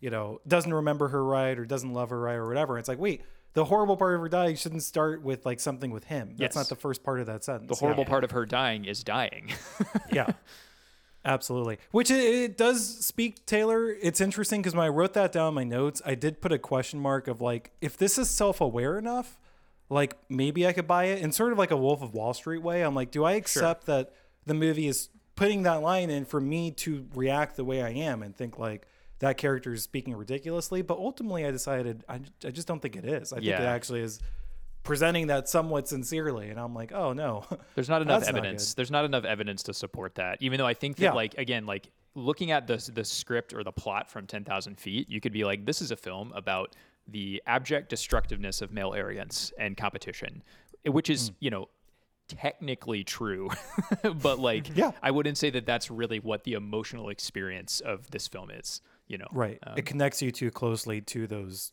those central male Yes. figures. They're the protagonists. Yeah. Um. Yeah. It's bad. Anything else? Why this doesn't work? That was actually most of my. I have some stray thoughts that are like you know touching on on maybe something holding the movie back, but those are the big points I had. I- Yeah. and we already talked about like Bowie and stuff like that, but uh, but I think you both had things. Taylor, do you do you have more? Yeah, I have a couple of sort of small ones. Um, one is that uh, I, and I think this was really mostly true of the prison sequence where Borden is in prison. Um, but I did note that like there's some like handheld camera cinematography that actually feels like I, I it took me out of it. I was like, oh, this feels very of its time and kind of dated, and I don't think it actually suits the material at all. Yeah. Like because that was a Oh. very like you know that was a lot of films were shot like that especially action films at that time and i'm like ah i this is not a handheld camera movie you know Yeah. like and I, I would even go further and say there's there's a couple stylistic choices that that like lean the gesture towards action movie filmmaking because I I- I think that comes up a couple times in the movie where I think to myself like does he know this is a quiet like period drama basically? Does did anyone tell him? Um so yeah I, I agree. Um, yeah, I have. I guess my one other one, which is like, I mean, it, it is interesting because for such a film, a film with such a tightly knit plot that is so, and also, you know, the the most of the film is the plot. Like we're saying, there's not like a ton of strong characters. Plot holes stand out to me more than they would in other films. And one of the the the big big big ones for me because like two central parts of the film hinge on this is like the breaking of the glass which is like Angier's entire plan for the like the, the last act of the film hinges on Borden not being able to break the glass. Like which Oh, yeah. because he you know Borden runs under the stage, picks up the axe, is like, "Oh my god, Angier is dying. I need to let him out." What if he breaks the glass? Like what like then what? Like I it's it's actually crazy how many problems are introduced in the plot if he does like successfully rescue right them at the end and and, Yeah. and and Angier is like presented in this section of the film as this like mastermind you know like pulling these strings as lord caldlow but it's like but that's such a simple thing that could go Yeah. wrong and then and in a That similar sense that would have ruined everything yeah. Exactly, it would have. And and the breaking of the glass in the first act when uh, Angier's wife dies is also kind of like I get why that needs to happen for dramatic reasons, but like that is a very strange plan for the that entire magic operation. Like why would you make the backup be why not You just know- have it all be a fake lock? No, Like- no, We no. will- there's a there's an old man with an axe who has to come out Yeah. and smash it. so I had this as a straight thought, but I'm gonna go ahead and pull it up. Are we sure Michael Caine's character is a good Imagineer? No, I think he's he, terrible. He, he actually fails throughout the movie. If you think about the the stupid like bird contraption that breaks the woman's hand, that's a pretty disturbing scene, by the way. It I is, don't. I, yeah. I struggle to watch that. But like over and over again, he kind of just face face plants. You know, I'm Yeah, just he's not good. I'm just throwing it out there. Maybe I buy that as the reason is that like Michael Caine is just incredibly incompetent at his Maybe he job. just sucks. Yeah, he's just a bad Imagineer. Tough times for our boy. Again, but the- I, the I do point of not this think that's the movie point of the movie. I think you're right. This is Taylor. That's just a plot hole. by incompetent underlings. There Yes. you go. There you go. Maybe Nolan was like angry at a assistant or something. That's the character is is modeled after him. No, you're right. I think it's a stuff like that sticks out. And to to the point about the rewatchability of the movie, that gets worse on the rewatches. Yes. You're like, wait, that doesn't make sense. Yep. You know? So yeah, totally agree. Uh, anything else, Taylor? Why this movie doesn't work? Um, this one's a little more vague and less specific, but I and and some of this might be related to, in my opinion, David Bowie's pretty pretty bad performance. But like, I think that the whole like science as real magic theme is pretty undercooked. like it's Yeah. there, and it's it's interesting because I guess it it mostly is there to serve the like, as I think you put it pretty eloquently earlier, John, about like you know, people are um when something they want to believe that it's fake when it's actually real Yeah. they're either scared or bored but like i don't know like i get that the magic or the science's magic is serving that point but it also like there's something else there too like it, it in, insofar maybe it's related to the the feeling of this should have gone deeper into like kind of uh you know 19th century gothic horror Yeah, science that's what I was about to say, like yeah. because that could have really been a cool like lovecraftian i don't know like something about like the terror of like what is actually out there in the world but as That's it stands it's just kind of like eh I would say like that is such a key thematic element to again gothic horror sci-fi, but this movie feels like it doesn't understand that at all Yeah. and just sort of gestures at the idea Yeah. of like science is magic and it's like isn't that a cool sci-fi thing? And I'm like, yeah, but are you going to use it? And the movie's like, no. Nope. cool. And then it moves on and It, we're done. it, it's really interesting because he he does a similar failed scaffolding, I think, in Interstellar, right, where it's science. and- Yeah, he yeah, tries to yeah. scaffold science and love, and and what's super interesting, is John, I know you haven't seen Oppenheimer, is he just like gets that out of Oppenheimer. Like the monster of the movie is science. Science is just science. And he lets science be what it is, which in the case of the atom bomb is monstrous, is terrifying, is horrifying, is all these things, but he doesn't try to wrap it in this weird scaffold to something else that I completely agree with, with Taylor. The problem isn't even necessarily the connection, it's that it's underbaked in both movies. Yeah. Yeah. Um, he just doesn't invest the time to make that a meaningful statement of any kind. So it feels silly. But yeah. Totally agree. and love. Love transcends the three We all know love love transcends Right. all. Yeah. So- Actually, it's still not the worst part. Still not as bad as people think it is in the Yeah. Interstellar, but pretty bad. Yeah. Uh, Mike, do you have anything on why this movie doesn't work? Oh, I sure do, John. Anything more? Yeah, let's talk. Let's talk about the um, the fact that the end of this movie exemplifies all of Nolan's bullshit. Um, so, I already said that I think the final sequence of this movie is is the best recommendation from it. It is one of the best parts of any Nolan movie ever. It also, I just really do think captures like this weird tug and desire within him to make these like guess how this all works movies that are equally either obvious and simultaneously truly impossible to have predicted. Um, because I truly believe the first time I saw this movie that I was like, that's Chris, that's Christian Bale, like the other guy. I was like, that is clearly also Christian Bale. And there are like 800 key moments in this movie's plot that hinge entirely on people just not recognizing Christian Bale with a mustache, like a fake mustache, um, which is a whole thing. I'm just like, that's just nonsense. Uh, I mean, there are like people who this is the most important person in their life, like, oh, a spouse. And they're just like, huh, hello, lawyer with mustache who is clearly Big, not my uh, husband.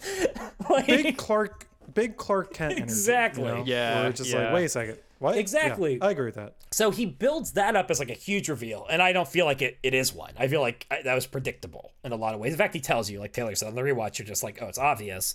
But then on the other side, I do feel like there's a part of the whole cloning thing, which is it's like try he's like wants you to like be guessing the whole movie of what's going on, and then it's like, just kidding, I invented cloning, and you're like, what? like that's not guessable. That's not possible. That is so it's weird. There's a part of me that I think this take is deeply influenced by like the redditization of Nolan and the way that people like peek apart his movies and mystery box them and talk about them and I just don't enjoy the way that they engage his movies. But I do think part of it is like a desire of his for this to be like one of these lead you along breadcrumb movies. And the ending of this one is just like somehow both obvious and impossible. And that deeply frustrates me on some level um, while also being the singular best choice that I think he's made to make a film just like a sci-fi movie as a twist, which I think is wonderful. So I don't know where to end this comment. I just think it's kind of funny. Um, I guess the ultimate what didn't work is goes back to fake mustaches are not disguises, but um, I do think it belies something deeper with just like how he thinks about like a twist in a movie altogether. Yeah. Uh, You know, earlier I, I mentioned how I think Memento exists as almost only a puzzle box movie. Yeah. And I think the more he moves past puzzle box, the better. Oh my god! so yes. yeah. to your point, like I think this movie is still like there. I think he would say that over seventy percent of this movie's enjoyment is the puzzle boxness of it. I would disagree with that, but like that, you know, that hurts his case. Like it's a worse movie if it's meant if that's meant to be the most central part of it. Uh, to your point, Mike, I think it's it's not. It, it's just it's not even that it's not successful at that. It's that it's not as successful as at that as it thinks it is. Right? yeah, yeah, Yep. Wonderfully said. Yeah. I I also I I, th- I have kind of a funny note on what you're saying, Mike, about the disguise, which is I think that the the moment which you see twice at the beginning at the end of the film where one of the Bordens, you know, goes onto the stage, you know, tries to get Angier out with the axe and whatever, and he's wearing a mustache disguise in the audience and then like goes up you know Well- someone tries to stop him and says like i'm part of the bloody act you fool. And i think it's supposed to be like a a sort of like a subtle like look at his bad disguise here versus his great disguise later that you learn. Yeah. and it's like and i think what's funny about it is i agree with you. I'm like both of these disguises are bad. Like neither of them are convincing. One of them is like really not convincing nor is it supposed to be but the other one is like I, I just that's Christopher Nolan. Yeah, yeah, yeah, yeah. yeah. I Or do not love the Nolan. idea of Rebecca Hall just being like, "Who is this dashing man?" Uh, anything else for why this movie doesn't work? no, I think that's it. Okay, with that, I think we can move on. Uh, this section is called Stray Thoughts. It's basically exactly what it says. Each of us has written down five different thoughts about the movie. It can be any kind of random thing, research, or just something that came up while watching it. Um, Mike, why don't you go? We'll just kind of go around. Mike, Taylor, and then me. Yeah, it's a it's my great pleasure to bring someone else into Oh. this bit, and and I, I'm also excited, Taylor, because I think this might be the hardest one yet. Um, because you know Llewyn Davis, he's he's lost out to Baron Harkonnen. He's lost out to, you know, That some real- one, that one really sticks in the mind, though. It that does. one's hard to top. It does. It's tough. Uh, he's lost out to uh, whatever the fat guy in Jurassic Park. Just a lot of people. A lot of people. Um, but this is truly hard for me. So, Taylor, let's start with you. Worst hang, Llewyn Davis or any female character from a Christopher Nolan movie? oh man, that's that's not where I was expecting you to go with that. Um, uh, I mean, I think it's probably it's the thing. The thing about like the female characters in Christopher Nolan's films is by virtue of being kind of inert, I guess they also seem like they're pretty nice most of the time. like you know, like they like Oh no. like Being I- husk of a human being. They're kind of yeah, chill. you know, I don't know, but they seem pretty chill. You know, like I, I feel like I could hang with Sarah or Scarlett Johansson's character if we're just like getting a drink and hanging out. Um, yeah, I, I, I do say that I have a meta comment on this bit, which is that my general take is that I think that Llewyn Davis actually wouldn't be a terrible hang. I think he, I think he is an awful person, but I think that like, imagine you're just like, there are types of people in your life sometimes who are like not great, but if you're just like hanging out for an hour, you're like, that person's entertaining.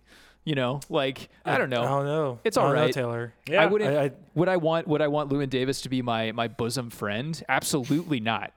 But would I like? Would I like talk to him for 15 minutes at a party? Yeah, sure. Why not? You know. Yeah. Um, you say that now until he impregnates your girlfriend. He has to get an abortion. so maybe. Yeah, that's why I'm keeping him at arm's length. He's not close to me. You He's can't far away. control Llewyn Davis and what he does with your girlfriend. what an arrogance! What madness! So anyway, but yeah, I, I would say that in this specific case, I will still take you know any of the any of the uh, female characters in this film over Llewyn Davis for like a quick hang. Damn, Tough times. John, how about you? Uh, yeah, I mean, obviously any female. Uh, I mean, what are you talking about? Llewyn Davis is a nightmare. Despite what Taylor just, I don't know, like what this Tyler apologism is happening it's on weird. the podcast right now. I'm actually but I totally reconsidering my thoughts on Taylor entirely. Yeah, I would never, I would never hang out with Llewyn. Are you kidding me? The guy's a bummer. He's just, he's just mopey. He's just, I don't know. I, I, I I'm, I'm sorry, Taylor. I have to disagree with you on that. And I gotta say, yeah, you know what? ScarJo in this movie isn't a real character, but yeah, at least she's probably a interesting conversationalist. I don't know. She's she has something that Llewellyn doesn't have. She has charisma. We'll do that.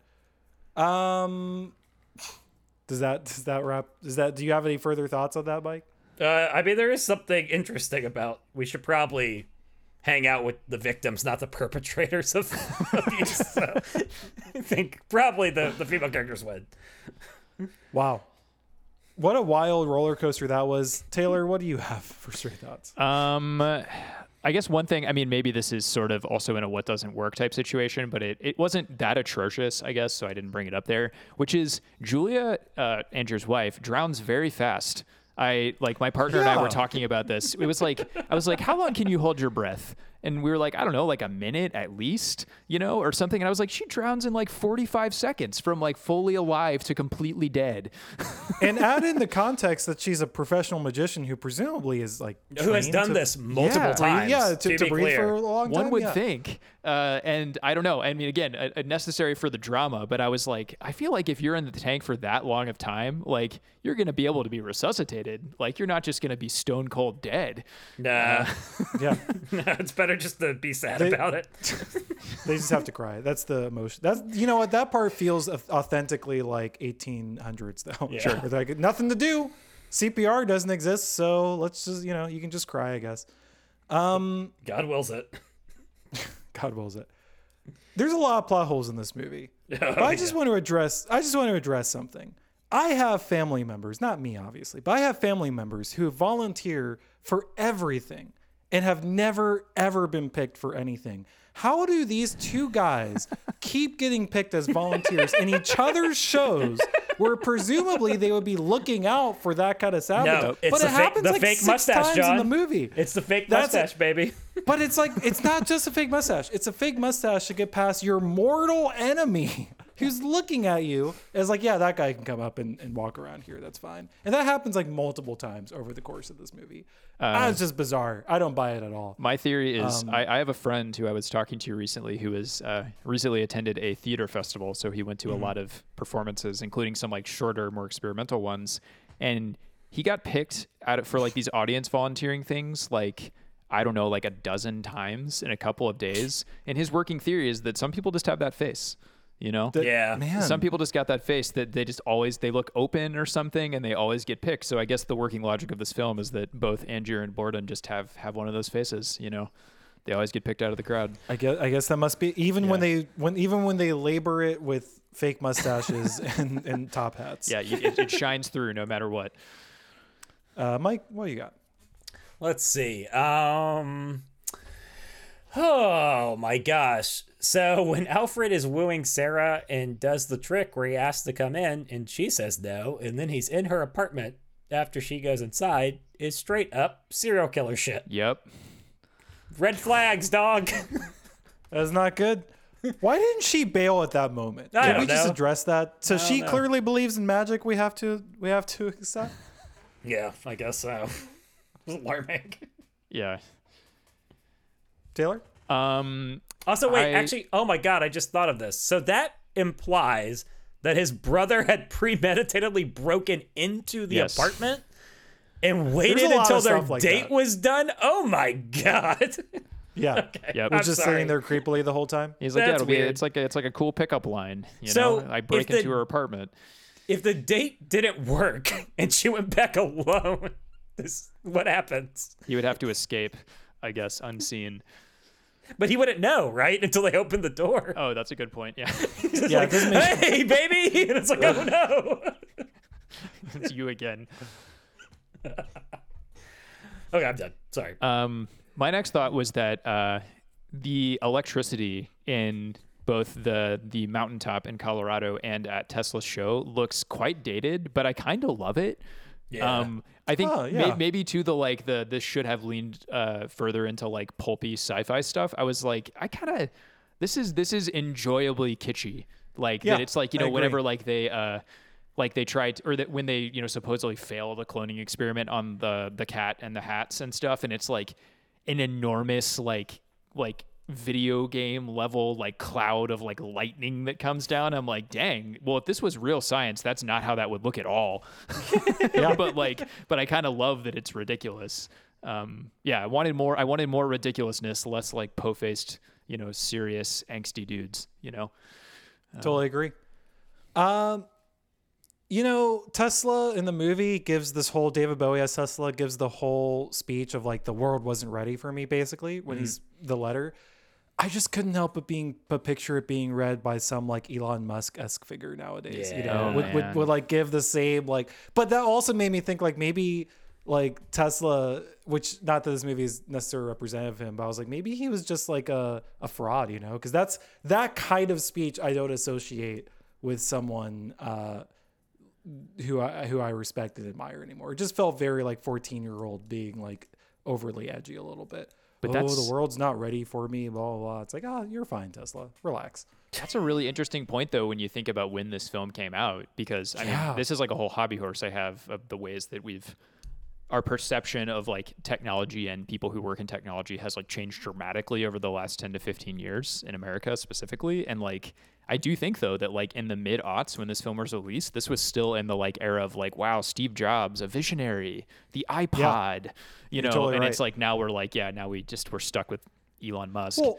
you know, Well, and I, I would actually even further point out, like, because I, thought you were going in this direction. I think you're totally right. But also, this was in the middle of a renaissance about Nikola Tesla himself. Yes, yes. This was like this was like prime moment for like geeky high school guys to be like, oh, did you like to push up their glasses and oh, Edison. Did you know that the real inventor was actually, you know, and to do that whole thing? Yeah, So which I think is- you're right. I think that narrative was burgeoning at this point. Totally, and that's also further. I, I that's a, I, I love that you brought that up because something very funny to me was like how Edison's basically only appearance in this film is that he has thugs. Yeah. Like Yeah. he just sends some Notable, stuff to and- break notable shit. gangster, Thomas. yeah, and it's like okay, I get that he was like maybe kind of an ass, like we understand that historically, but the fact that his only like his only representation in this film is that he has some goons come to break some machinery is like what? A little tough. A little tough. Mike? uh, is this movie better if GOB from Arrested Development replaces either lead character? So that's what I wrote. That's what you wrote? yep, that's it. Uh, you know, Angier as as uh That's what I'm saying. I'm saying we're just asking questions here. I'd watch it. 100%. I did have a note to myself prior to starting this recording where I was like, wait, should I be referring to these as tricks or illusions? Tricks film? are things that whores do for money, Taylor. God, I'm gonna watch the rest Arrested Development. That's what I'm gonna do today. Um, I actually have a stray thought that is uh, uh, ver- verbally related to that, which I, I was recalling that around the same time that this film was released, there was also a film that I feel like everyone has completely forgotten about called The Illusionist. Oh no, I- I, have never forgotten. The forgot it. I had a hot take there. in high school that that was better than this movie. Really, that's that's what I was I was trying to remember anything about it, and and the reason I remembered that it existed was my partner brought it up while we were watching The Prestige, and I was like, oh yeah, I completely forgot. But the the the stray thought that I kind of had with that was I was like, was this a, was there like a moment in in American like culture where like magic was briefly like cool or something? I was I that- didn't do the I didn't do the research, but I would love to know if like David Blaine was popping off Yeah. at this moment too. was this Yeah, all like happening? Like, why did these come Uh, out at the same time? Why did people suddenly care about like you know 19th century magicians? You know, like I. Yeah. I, I actually always want I always thought that they were like that kind of competition movie situation where a studio saw the prestige was being made and like rushed the Ah, illusionist. sure. Yeah. I never confirmed that. The illusionist know. was good. I remember it being super slow. like, it's definitely really slow. not better than this movie. I want to take back Yeah. that take, um, but it is. It is. Apologize for your high school self. It is good. It is definitely Yeah, I good. remember it being good. Edward definitely Norton, Paul Giamatti. more romancy and more um, kind of like murder mystery, for sure. Yeah. So it's a cool film. I Uh, watch, Taylor? watch there be stuff in that that has aged horribly that I'm Yeah. forgetting. Taylor, I think you're up, right? Uh, yeah, sure. I think. Um, I mean, we've kind of touched on this throughout the throughout some of this, but I the some of the accents are just like. I mean, I think we already talked about. Um, uh, whose accent we, we talked about somebody's accent being pretty bad, but we didn't mention Scarlett Johansson's accent, which I think is like atrocious to the point of being quite funny. That is Um, actually true. I, like, I actually had it in my like, notes and forgot to mention it. and Wobby. Wobby, and it's Yeah. like, oh god, like I. I mean, maybe this is like something of a function of like this being pre Christopher Nolan having a lot of money to throw at things and giving people acting coaches. Um, I was also thinking that perhaps why I didn't notice this when I watched this in middle school is I didn't know any actual British people. Yeah, Because yeah, I lived in Tallahassee, Florida, and but now that I've like gone a little bit further out into the world, I'm like, oh man, that is not a British accent at all. No one sounds like this. It's it, it it almost played more as comedy for me rather than something that I found terribly distracting. But if the film had been pulpier, like we're suggesting that it should have been, it wouldn't have mattered at all. Yeah. Um, Uh, this movie we can we don't have to dwell on this, but as a really quick thing, this movie is a perfect example of something called the teleporter problem, uh, which is basically this thing that comes up. It's like a it's an extraction of ideas from science fiction, which is just the simple sort of idea that like any Star Trek Star Trek esque teleporter would probably work on the principle of transmitting the information about you, but then destroying the matter of your actual self and then recreating it. So there's this sort of um, argument to be made about like, is a transporter just a death machine that that creates a clone of you? That that's really the technology a transporter would actually be using. Uh, this movie is just a really nice way of like illustrating that if you're trying to explain to someone why it's a problem. Uh, yeah, if anyone ever comes up with a teleporter in the future, don't step in. You're going to be killing yourself. Or True. do it because maybe your consciousness breaks every time you go to sleep. And is it really technically any different?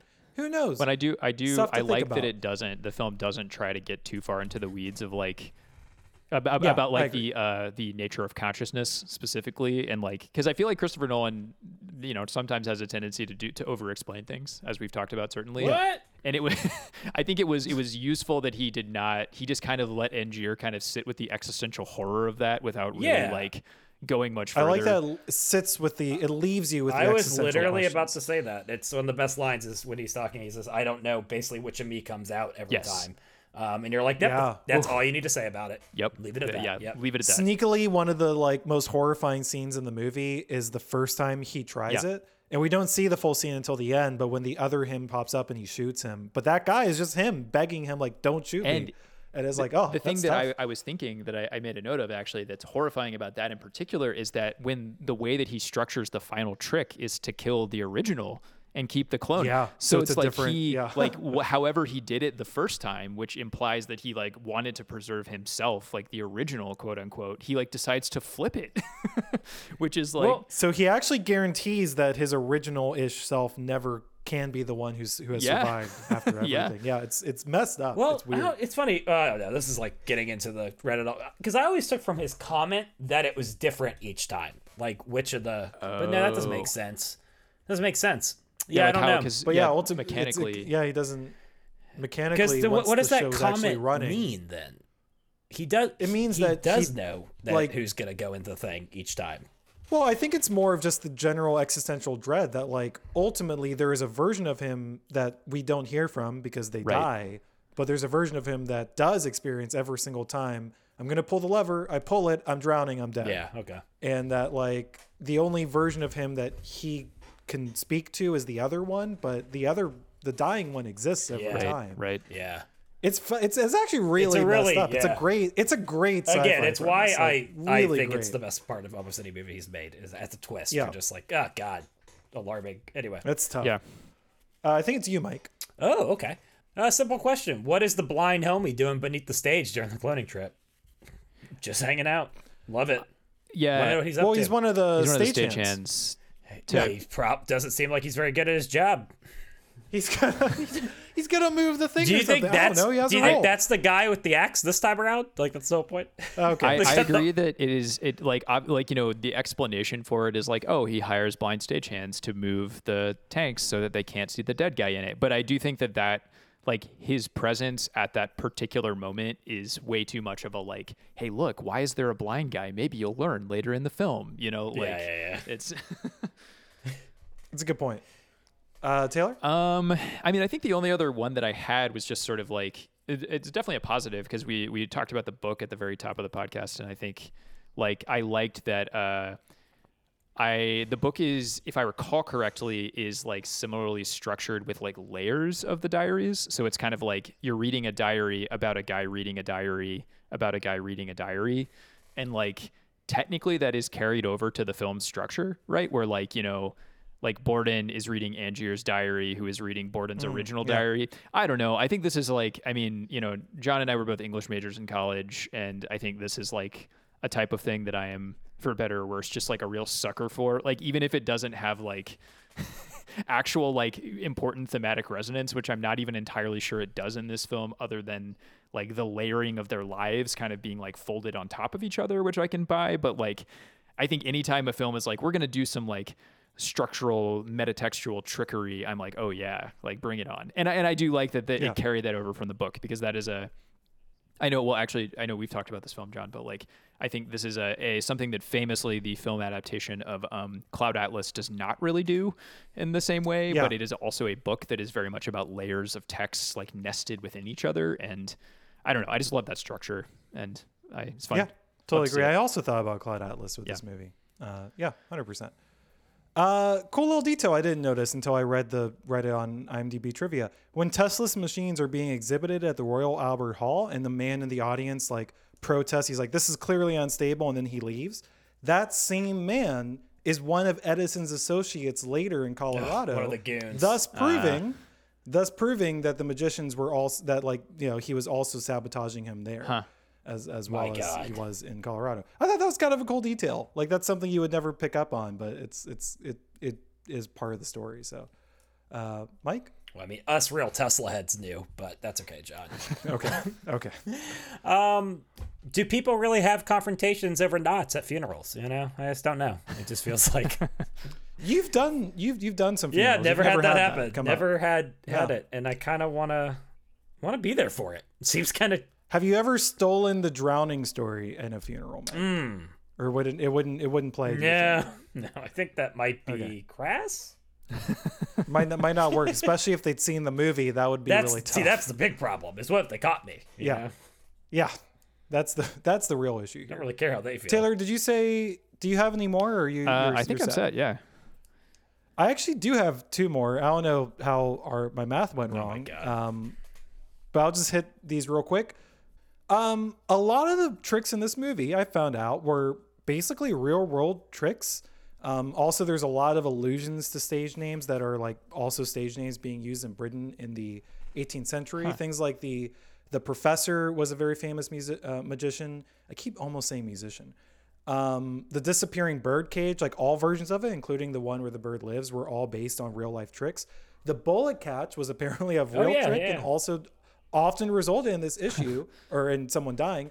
Um, I actually did find so like, and then finally I just had this little story of someone. Um, Chung Ling Soo was a stage character created by William Robinson, a white man who disguised himself as a Chinese man to cash in on audiences' enthusiasm for the exotic. He lived full time as the character, never breaking character while in public. He died in March 1918 when a bullet catch trick went wrong. My God, I've been shot were both his last words and the first English he had spoken on stage in 19 Oh years. Wow. I just thought that, That was an is astounding, insane yeah. story when I read that. I was like, is that true? And I had to go look up, and all of that's accurate.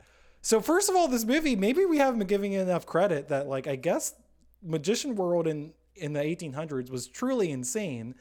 Um, but yeah, crazy crazy times for that guy. Yeah, huh? man. Like I'm both like extremely impressed by his commitment to his craft and also the like the yellow face part of it is like, oh man. That's pretty. Yeah, exactly. Always a bummer. And Always a bummer. it's it's definitely was a good good take on. Uh, I guess this would have been probably the book writer's part, making it two brothers instead of someone pretending to be a different race. Good call on uh, that guy for that. choice. Mike, did you have another stray thought? No, John, you're the only one who went over. Wow. Okay, I'm sorry. Well, I have one last one, and not only is it uh, one extra one, but I also haven't even finished the thought. But I just want you guys to know I've started a research thing. Again, I'm Charlie Day with the with the whiteboard, looking insane. I wrote down while watching this movie: Does Michael Caine deliver the teary-eyed "I have to tell you the truth" speech at the same moment in every Christopher Nolan film? Yeah.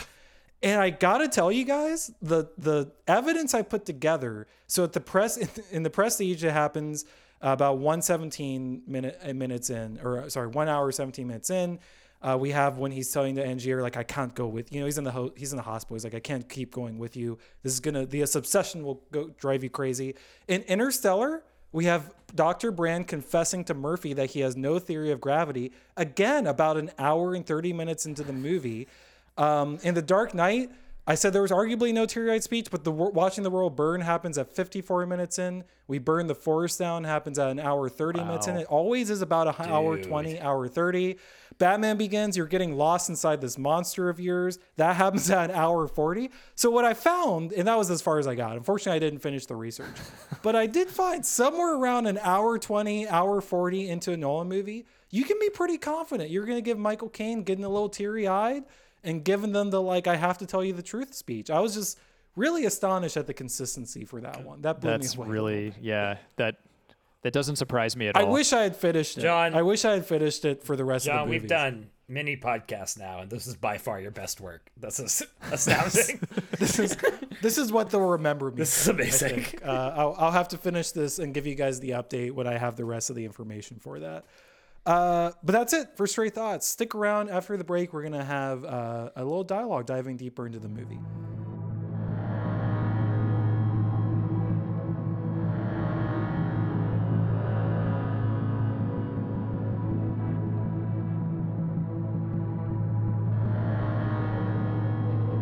Hey, everybody, welcome back. For this section of the podcast, we call it the dialogue. Uh, we basically just want to try to talk about some of the implications maybe of the movie. Try to re- connect some of the ideas of what this brings up to the real world and just discuss some of these themes. There's a lot to unpack from this movie but what we wanted to settle on was this idea about obsession and especially obsession in pursuit uh, let's maybe say of artistic perfection of entertainment of uh, a craft craftsmanship I think those are all themes that we've sort of covered are very important to Nolan. Certainly, it comes up in his movies a lot. And I think this movie is maybe like the best or the most succinct vision of that basic premise. The the author becoming lost in their work, right? The performer going to these horrifying extreme lengths in order to capture this like obsessive vision that they have of of their art ultimately. I think it's pretty obvious that Nolan connects with this theme a lot. And obviously, as this very high profile artist at this point, maybe the biggest director in the world, just in terms of name value. I think this is something that he's very concerned about. And, you know, I honestly don't know too much about his process, but it's not hard to imagine that he certainly at least views himself that way as as the obsessive in in pursuit of the perfect vision, right? Or the perfect version of his mm. vision. I think what's interesting about that, first of all, is that it's a theme that has existed forever, right? The sure. struggling artist. You know, you think back, um, you know, Taylor, you mentioned um, English being an English major. Like, you know, you had to read Dubliners at some yep. point, right? You had to read Portrait of the Artist at some point, and you get very familiar with that archetype. I think there's things about it that cause me to maybe roll my eyes a little bit because there was certainly a moment I think for a lot of people where you can assume that that is the only way to make mm. art, which I would I would argue vehemently against. Having said that, I also think it it is something that happens a lot. And I do think like the version of what you see in this movie, obviously, I don't assume there's people out there who are going to the lengths of creating clones of themselves that then commit suicide, but I do think people go to really, really horrifying lengths, especially in the context of relationships, in order to achieve something, you know, artistic at the end of it.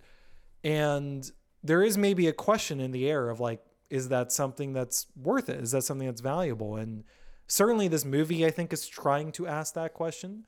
Um, but it's something that we maybe want to explore and that we maybe have thoughts on in terms of real life um, artists. And, and, you know, we've all done creative things to a certain degree. Um, so I guess, Taylor, if you don't mind, I can throw it to you first.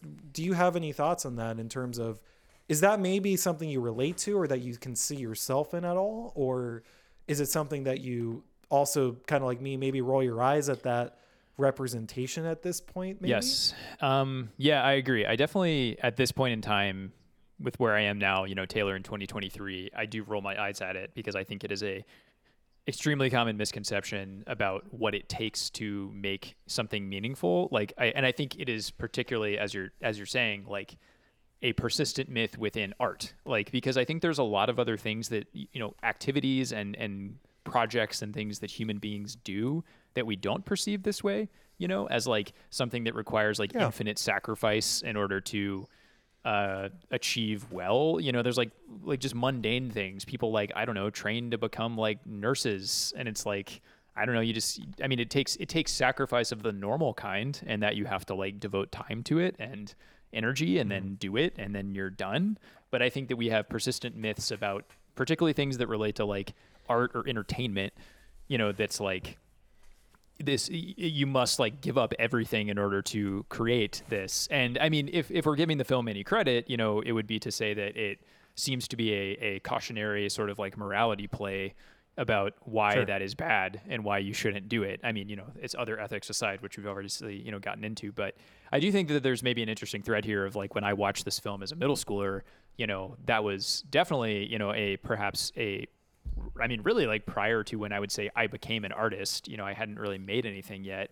And I do think this films like this and things like it, you know, perhaps with the romance of them, sort of influenced my thinking about what it took. Because I, I definitely had a phase where I thought, like, you know, art is the ultimate thing. You know, you must give up everything and you know put everything else on the line in order to make it. And I think as I'm older and in my 30s, I'm much less interested in that and much more like how can art reflect my actual life and be in healthy balance with like my relationships and my mental health and you know getting enough Yeah. sleep and drinking enough water and stuff like that you The know? uh, Um, the the sort of the, the word that came to mind is like we sort of sanctify the suffering Yes. for art Mm. when it's just like any other suffering for something. It's uh there's nothing about it inherently to to to do that with, and yeah, and I, I totally agree. It's just something I'm not as interested in now. Yeah. right. It, it's holistic creation is not only possible, but it's something that people have done forever, and is like you know. That's a perfectly valid avenue as well. I totally agree with yeah that. and i think that like you know it's funny because I, I think we sort of outlined why this film both like is a is a criticism of that type of approach but maybe subtly is sort of an encouragement by the way that it like seems to actually kind of like these dudes you know Yeah. it doesn't it really kind of lets them off the hook especially borden and it's like so i guess in a sense it really did kind of pay off for him huh you know and it's like no This might be a weird connection, but it kind of makes me think about John Hammond in Jurassic Park because there's this really interesting argument. I think I made this when we did the podcast for it.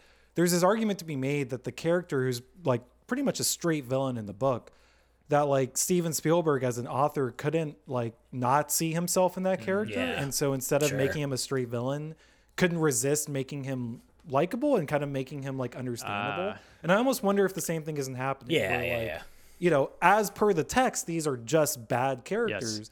But when making the movie, Nolan can't help but like give the entertainer something of himself because he sees too much Yeah. of Yeah, himself. in it, yeah. You know, I think that's spot on. Um, Mike, do you have anything on that, or just in general on this idea of, of you know that obsessive pursuit? I mean, I think to put a bow on the previous comment, uh, yeah, it's what leads me to think that he does not condemn these characters. Is that I I see him speaking into them and finding himself in them way too much, and I just don't think Nolan's the director that I have looked at who's like condemning himself in one of his movies, um, at least not fully. So I do think there is certainly what you just described taking place.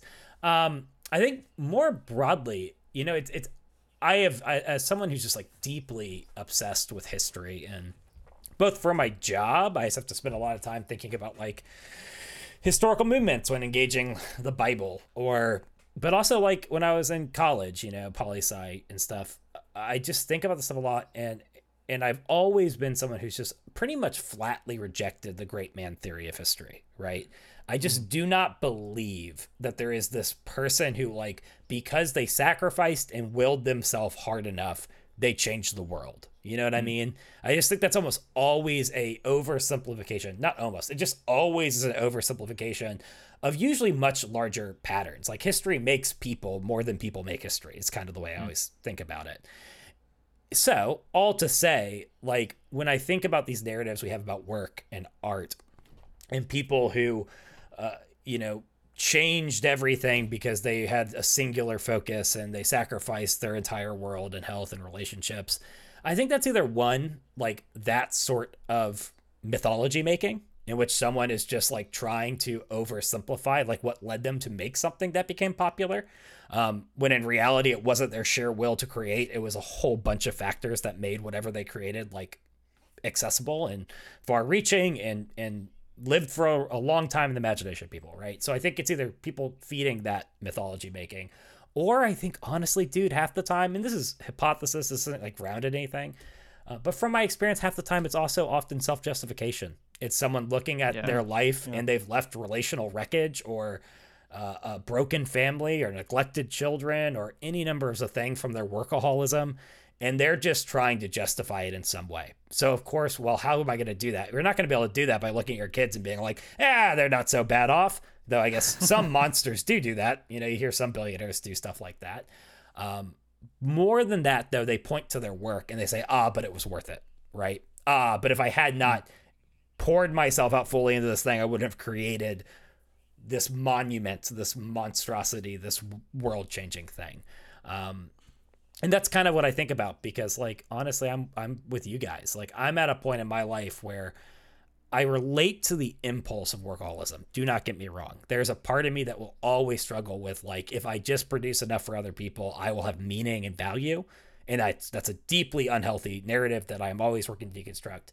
But at the same time, I think I'm well past the point of being like, well, if I just devoted myself fully to X, Y, or Z, I could be whatever, Caesar, whatever, you know? Yeah. Like, I just don't think that's how it works. I'm not interested in those narratives. I don't think that's necessary to do good things or great things in this world. I think that's a delusion fundamentally, both what you will achieve by doing that and the necessity of it in general. So um, that was a lot. But I think when I come back down to it, that's kind of where I was thinking as you guys were talking was like when you find people feeding this narrative, it is either to justify that great man of history thing or to justify one's own loss or damage um, in the pursuit of what they just wanted to do with their lives. And um, not super interested in feeding either of them. I I thought what you were saying was really interesting, Mike, about how it is almost always a perspective that is applied in hindsight, which you know makes it, of course, like kind of more insidious that that is the narrative that we often feed to younger people about like what they need to do in order to be successful, right? It's like you know what we should actually be telling them is like well you should probably like try to balance this you know with everything else and like you know make sure that you're maintaining your relationships and taking care of yourself and like you know like keeping your body healthy and stuff like mm-hmm. that. And like instead we tell them the you know the self-justifications like you know like written down by people who have you know potentially like destroyed their lives and just need something to cling to. Yeah, and, and um, worse have often just gotten lucky. Like that's Yep. the worst part about it is oh you just got found at the right time. It had very little to do with effort, Yep. right? Um, yeah, sorry, I didn't mean to interrupt, but I'm just like yeah, there is something very insidious about that. Like, yeah totally it's like because those are the people who re- like i think i was kind of saying like the people who receive these stories and are like kind of you know taken with them you know because there is sort of like i think when you're a kid at least i mean and this is just maybe me specifically but i think it, it's probably true for a lot of people that like there is like some type of romance in the you know the person who like gives up everything in pursuit of some kind of higher goal until you like get older and realize both what that feels like if you experience it. I mean i, I haven't given up everything for art but i like you know had some periods of my life where i was giving a lot of things to it and it was exhausting and terrible and i stopped you know mm-hmm. and and that it's until you do that and until you kind of see the potential collateral damage and you like we're talking about with this film you get older and you like actually like take a real like sober look at like what happens to the women in this film outside of the lens of like maybe what the filmmaker is sort of trying to convince you and you're like holy shit yeah, like yeah. th- this is Yeah. this is not worth it you know and um and the last thought that i had too i think uh and it- that related to the the people self-justifying is that I, I can think of some examples of some artists that i that i admire in my own life who like sort of manage to like get escape velocity outside of this narrative while maybe being on a path towards destruction. And how like I, one who uh, always comes to mind for me because he's just pretty famously written and sung a lot about it is jeff tweedy who's the lead singer of wilco the band, the the American band Wilco, who was pretty deep into like some some drug addiction and stuff. Like at arguably what is was kind of the high point of that band's career, and like got out of it successfully. And like talks eh, has been very public and vocal since about being like I was sort of on a stupid path where I believed that like in order to create good art, I needed to like basically mess myself up all the time. I mean, among other things, because he was addicted for like very personal reasons too. But like, he was like, it's just not worth it. Like, I came out of that being like, I need to like appreciate my family and like my bandmates as human beings and like the things that I've been given and like take care of my body and like so that I can sustainably make art in the way that I want to and for my entire life rather than crashing and burning, you know? And like, I think that when I was younger and like those narratives reached me from people like him, I was like, oh, this is an important counter narrative I think that I need to hear and that a lot of people do. Um, one further thought that I had on that too, which I think is is interesting, uh, given what we're just talking about in the film that we're watching, is that I and I'm curious if either of you have more context on this, but my understanding at some point in time is that Christian Bale is a pretty famous method actor. Oh yeah. Um, which Yeah. sort of I feel like is an interesting uh, confluence with these themes, where it's like I, I feel like people who are method actors are notorious sometimes for like kind of not having great boundaries around their method of creation, and seems interesting to have a person who does that be playing a main character in a film that seems to be about cautioning against doing that. I, do y'all have any thoughts on that? I'm sure it's something that he recognized and connected with when he took the role. I'm, I'm sad to say I didn't do any research on because now that you say that, that seems so obvious. It's actually crazy that you know the the famously obsessive method actor is playing a performer who's obsessive to an unhealthy Yeah. degree about his performance. Yeah, and I, I what I can speak to is like part of his journey was eventually succumbing to medical advice to like stop that to the degree that he used to. I remember seeing an interview with him.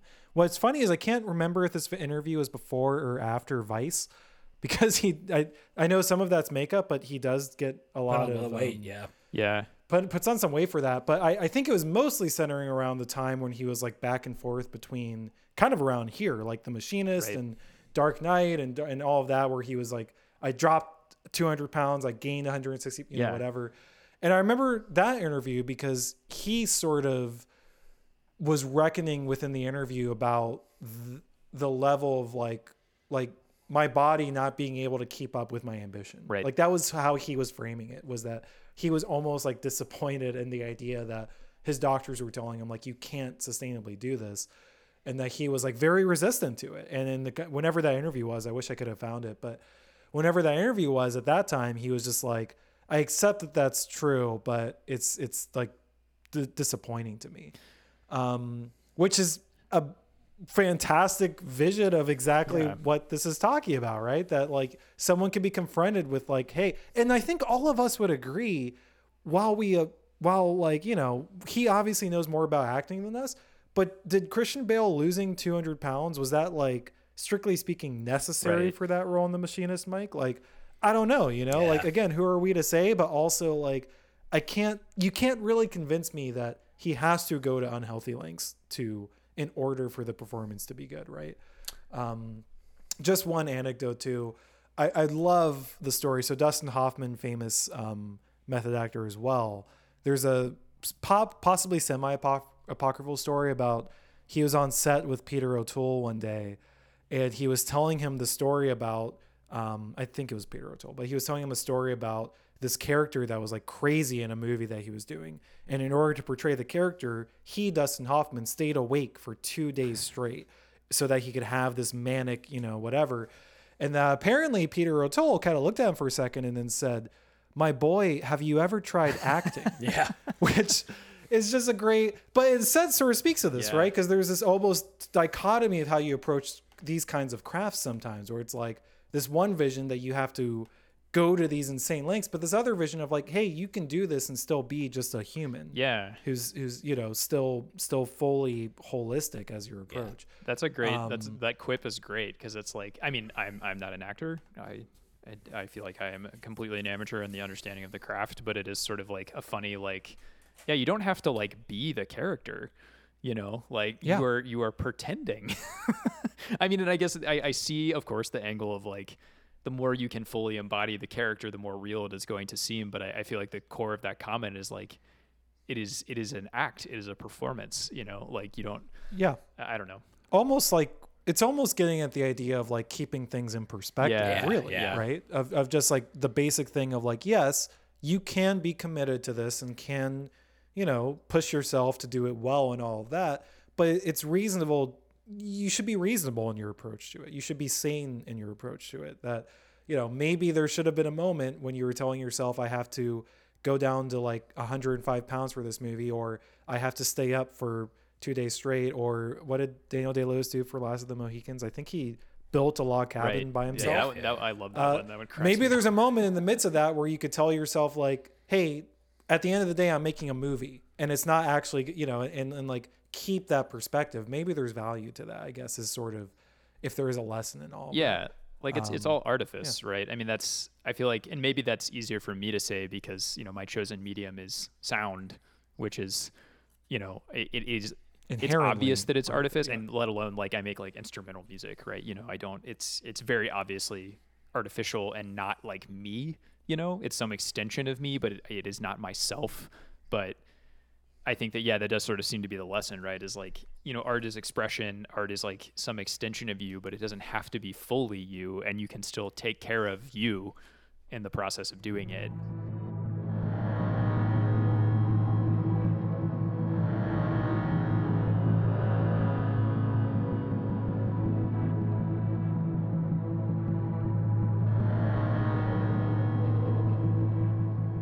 Well, thank you guys so much for listening. Uh, we do have a final question that we have prepared. Mike and I, I think, have prepared for each other.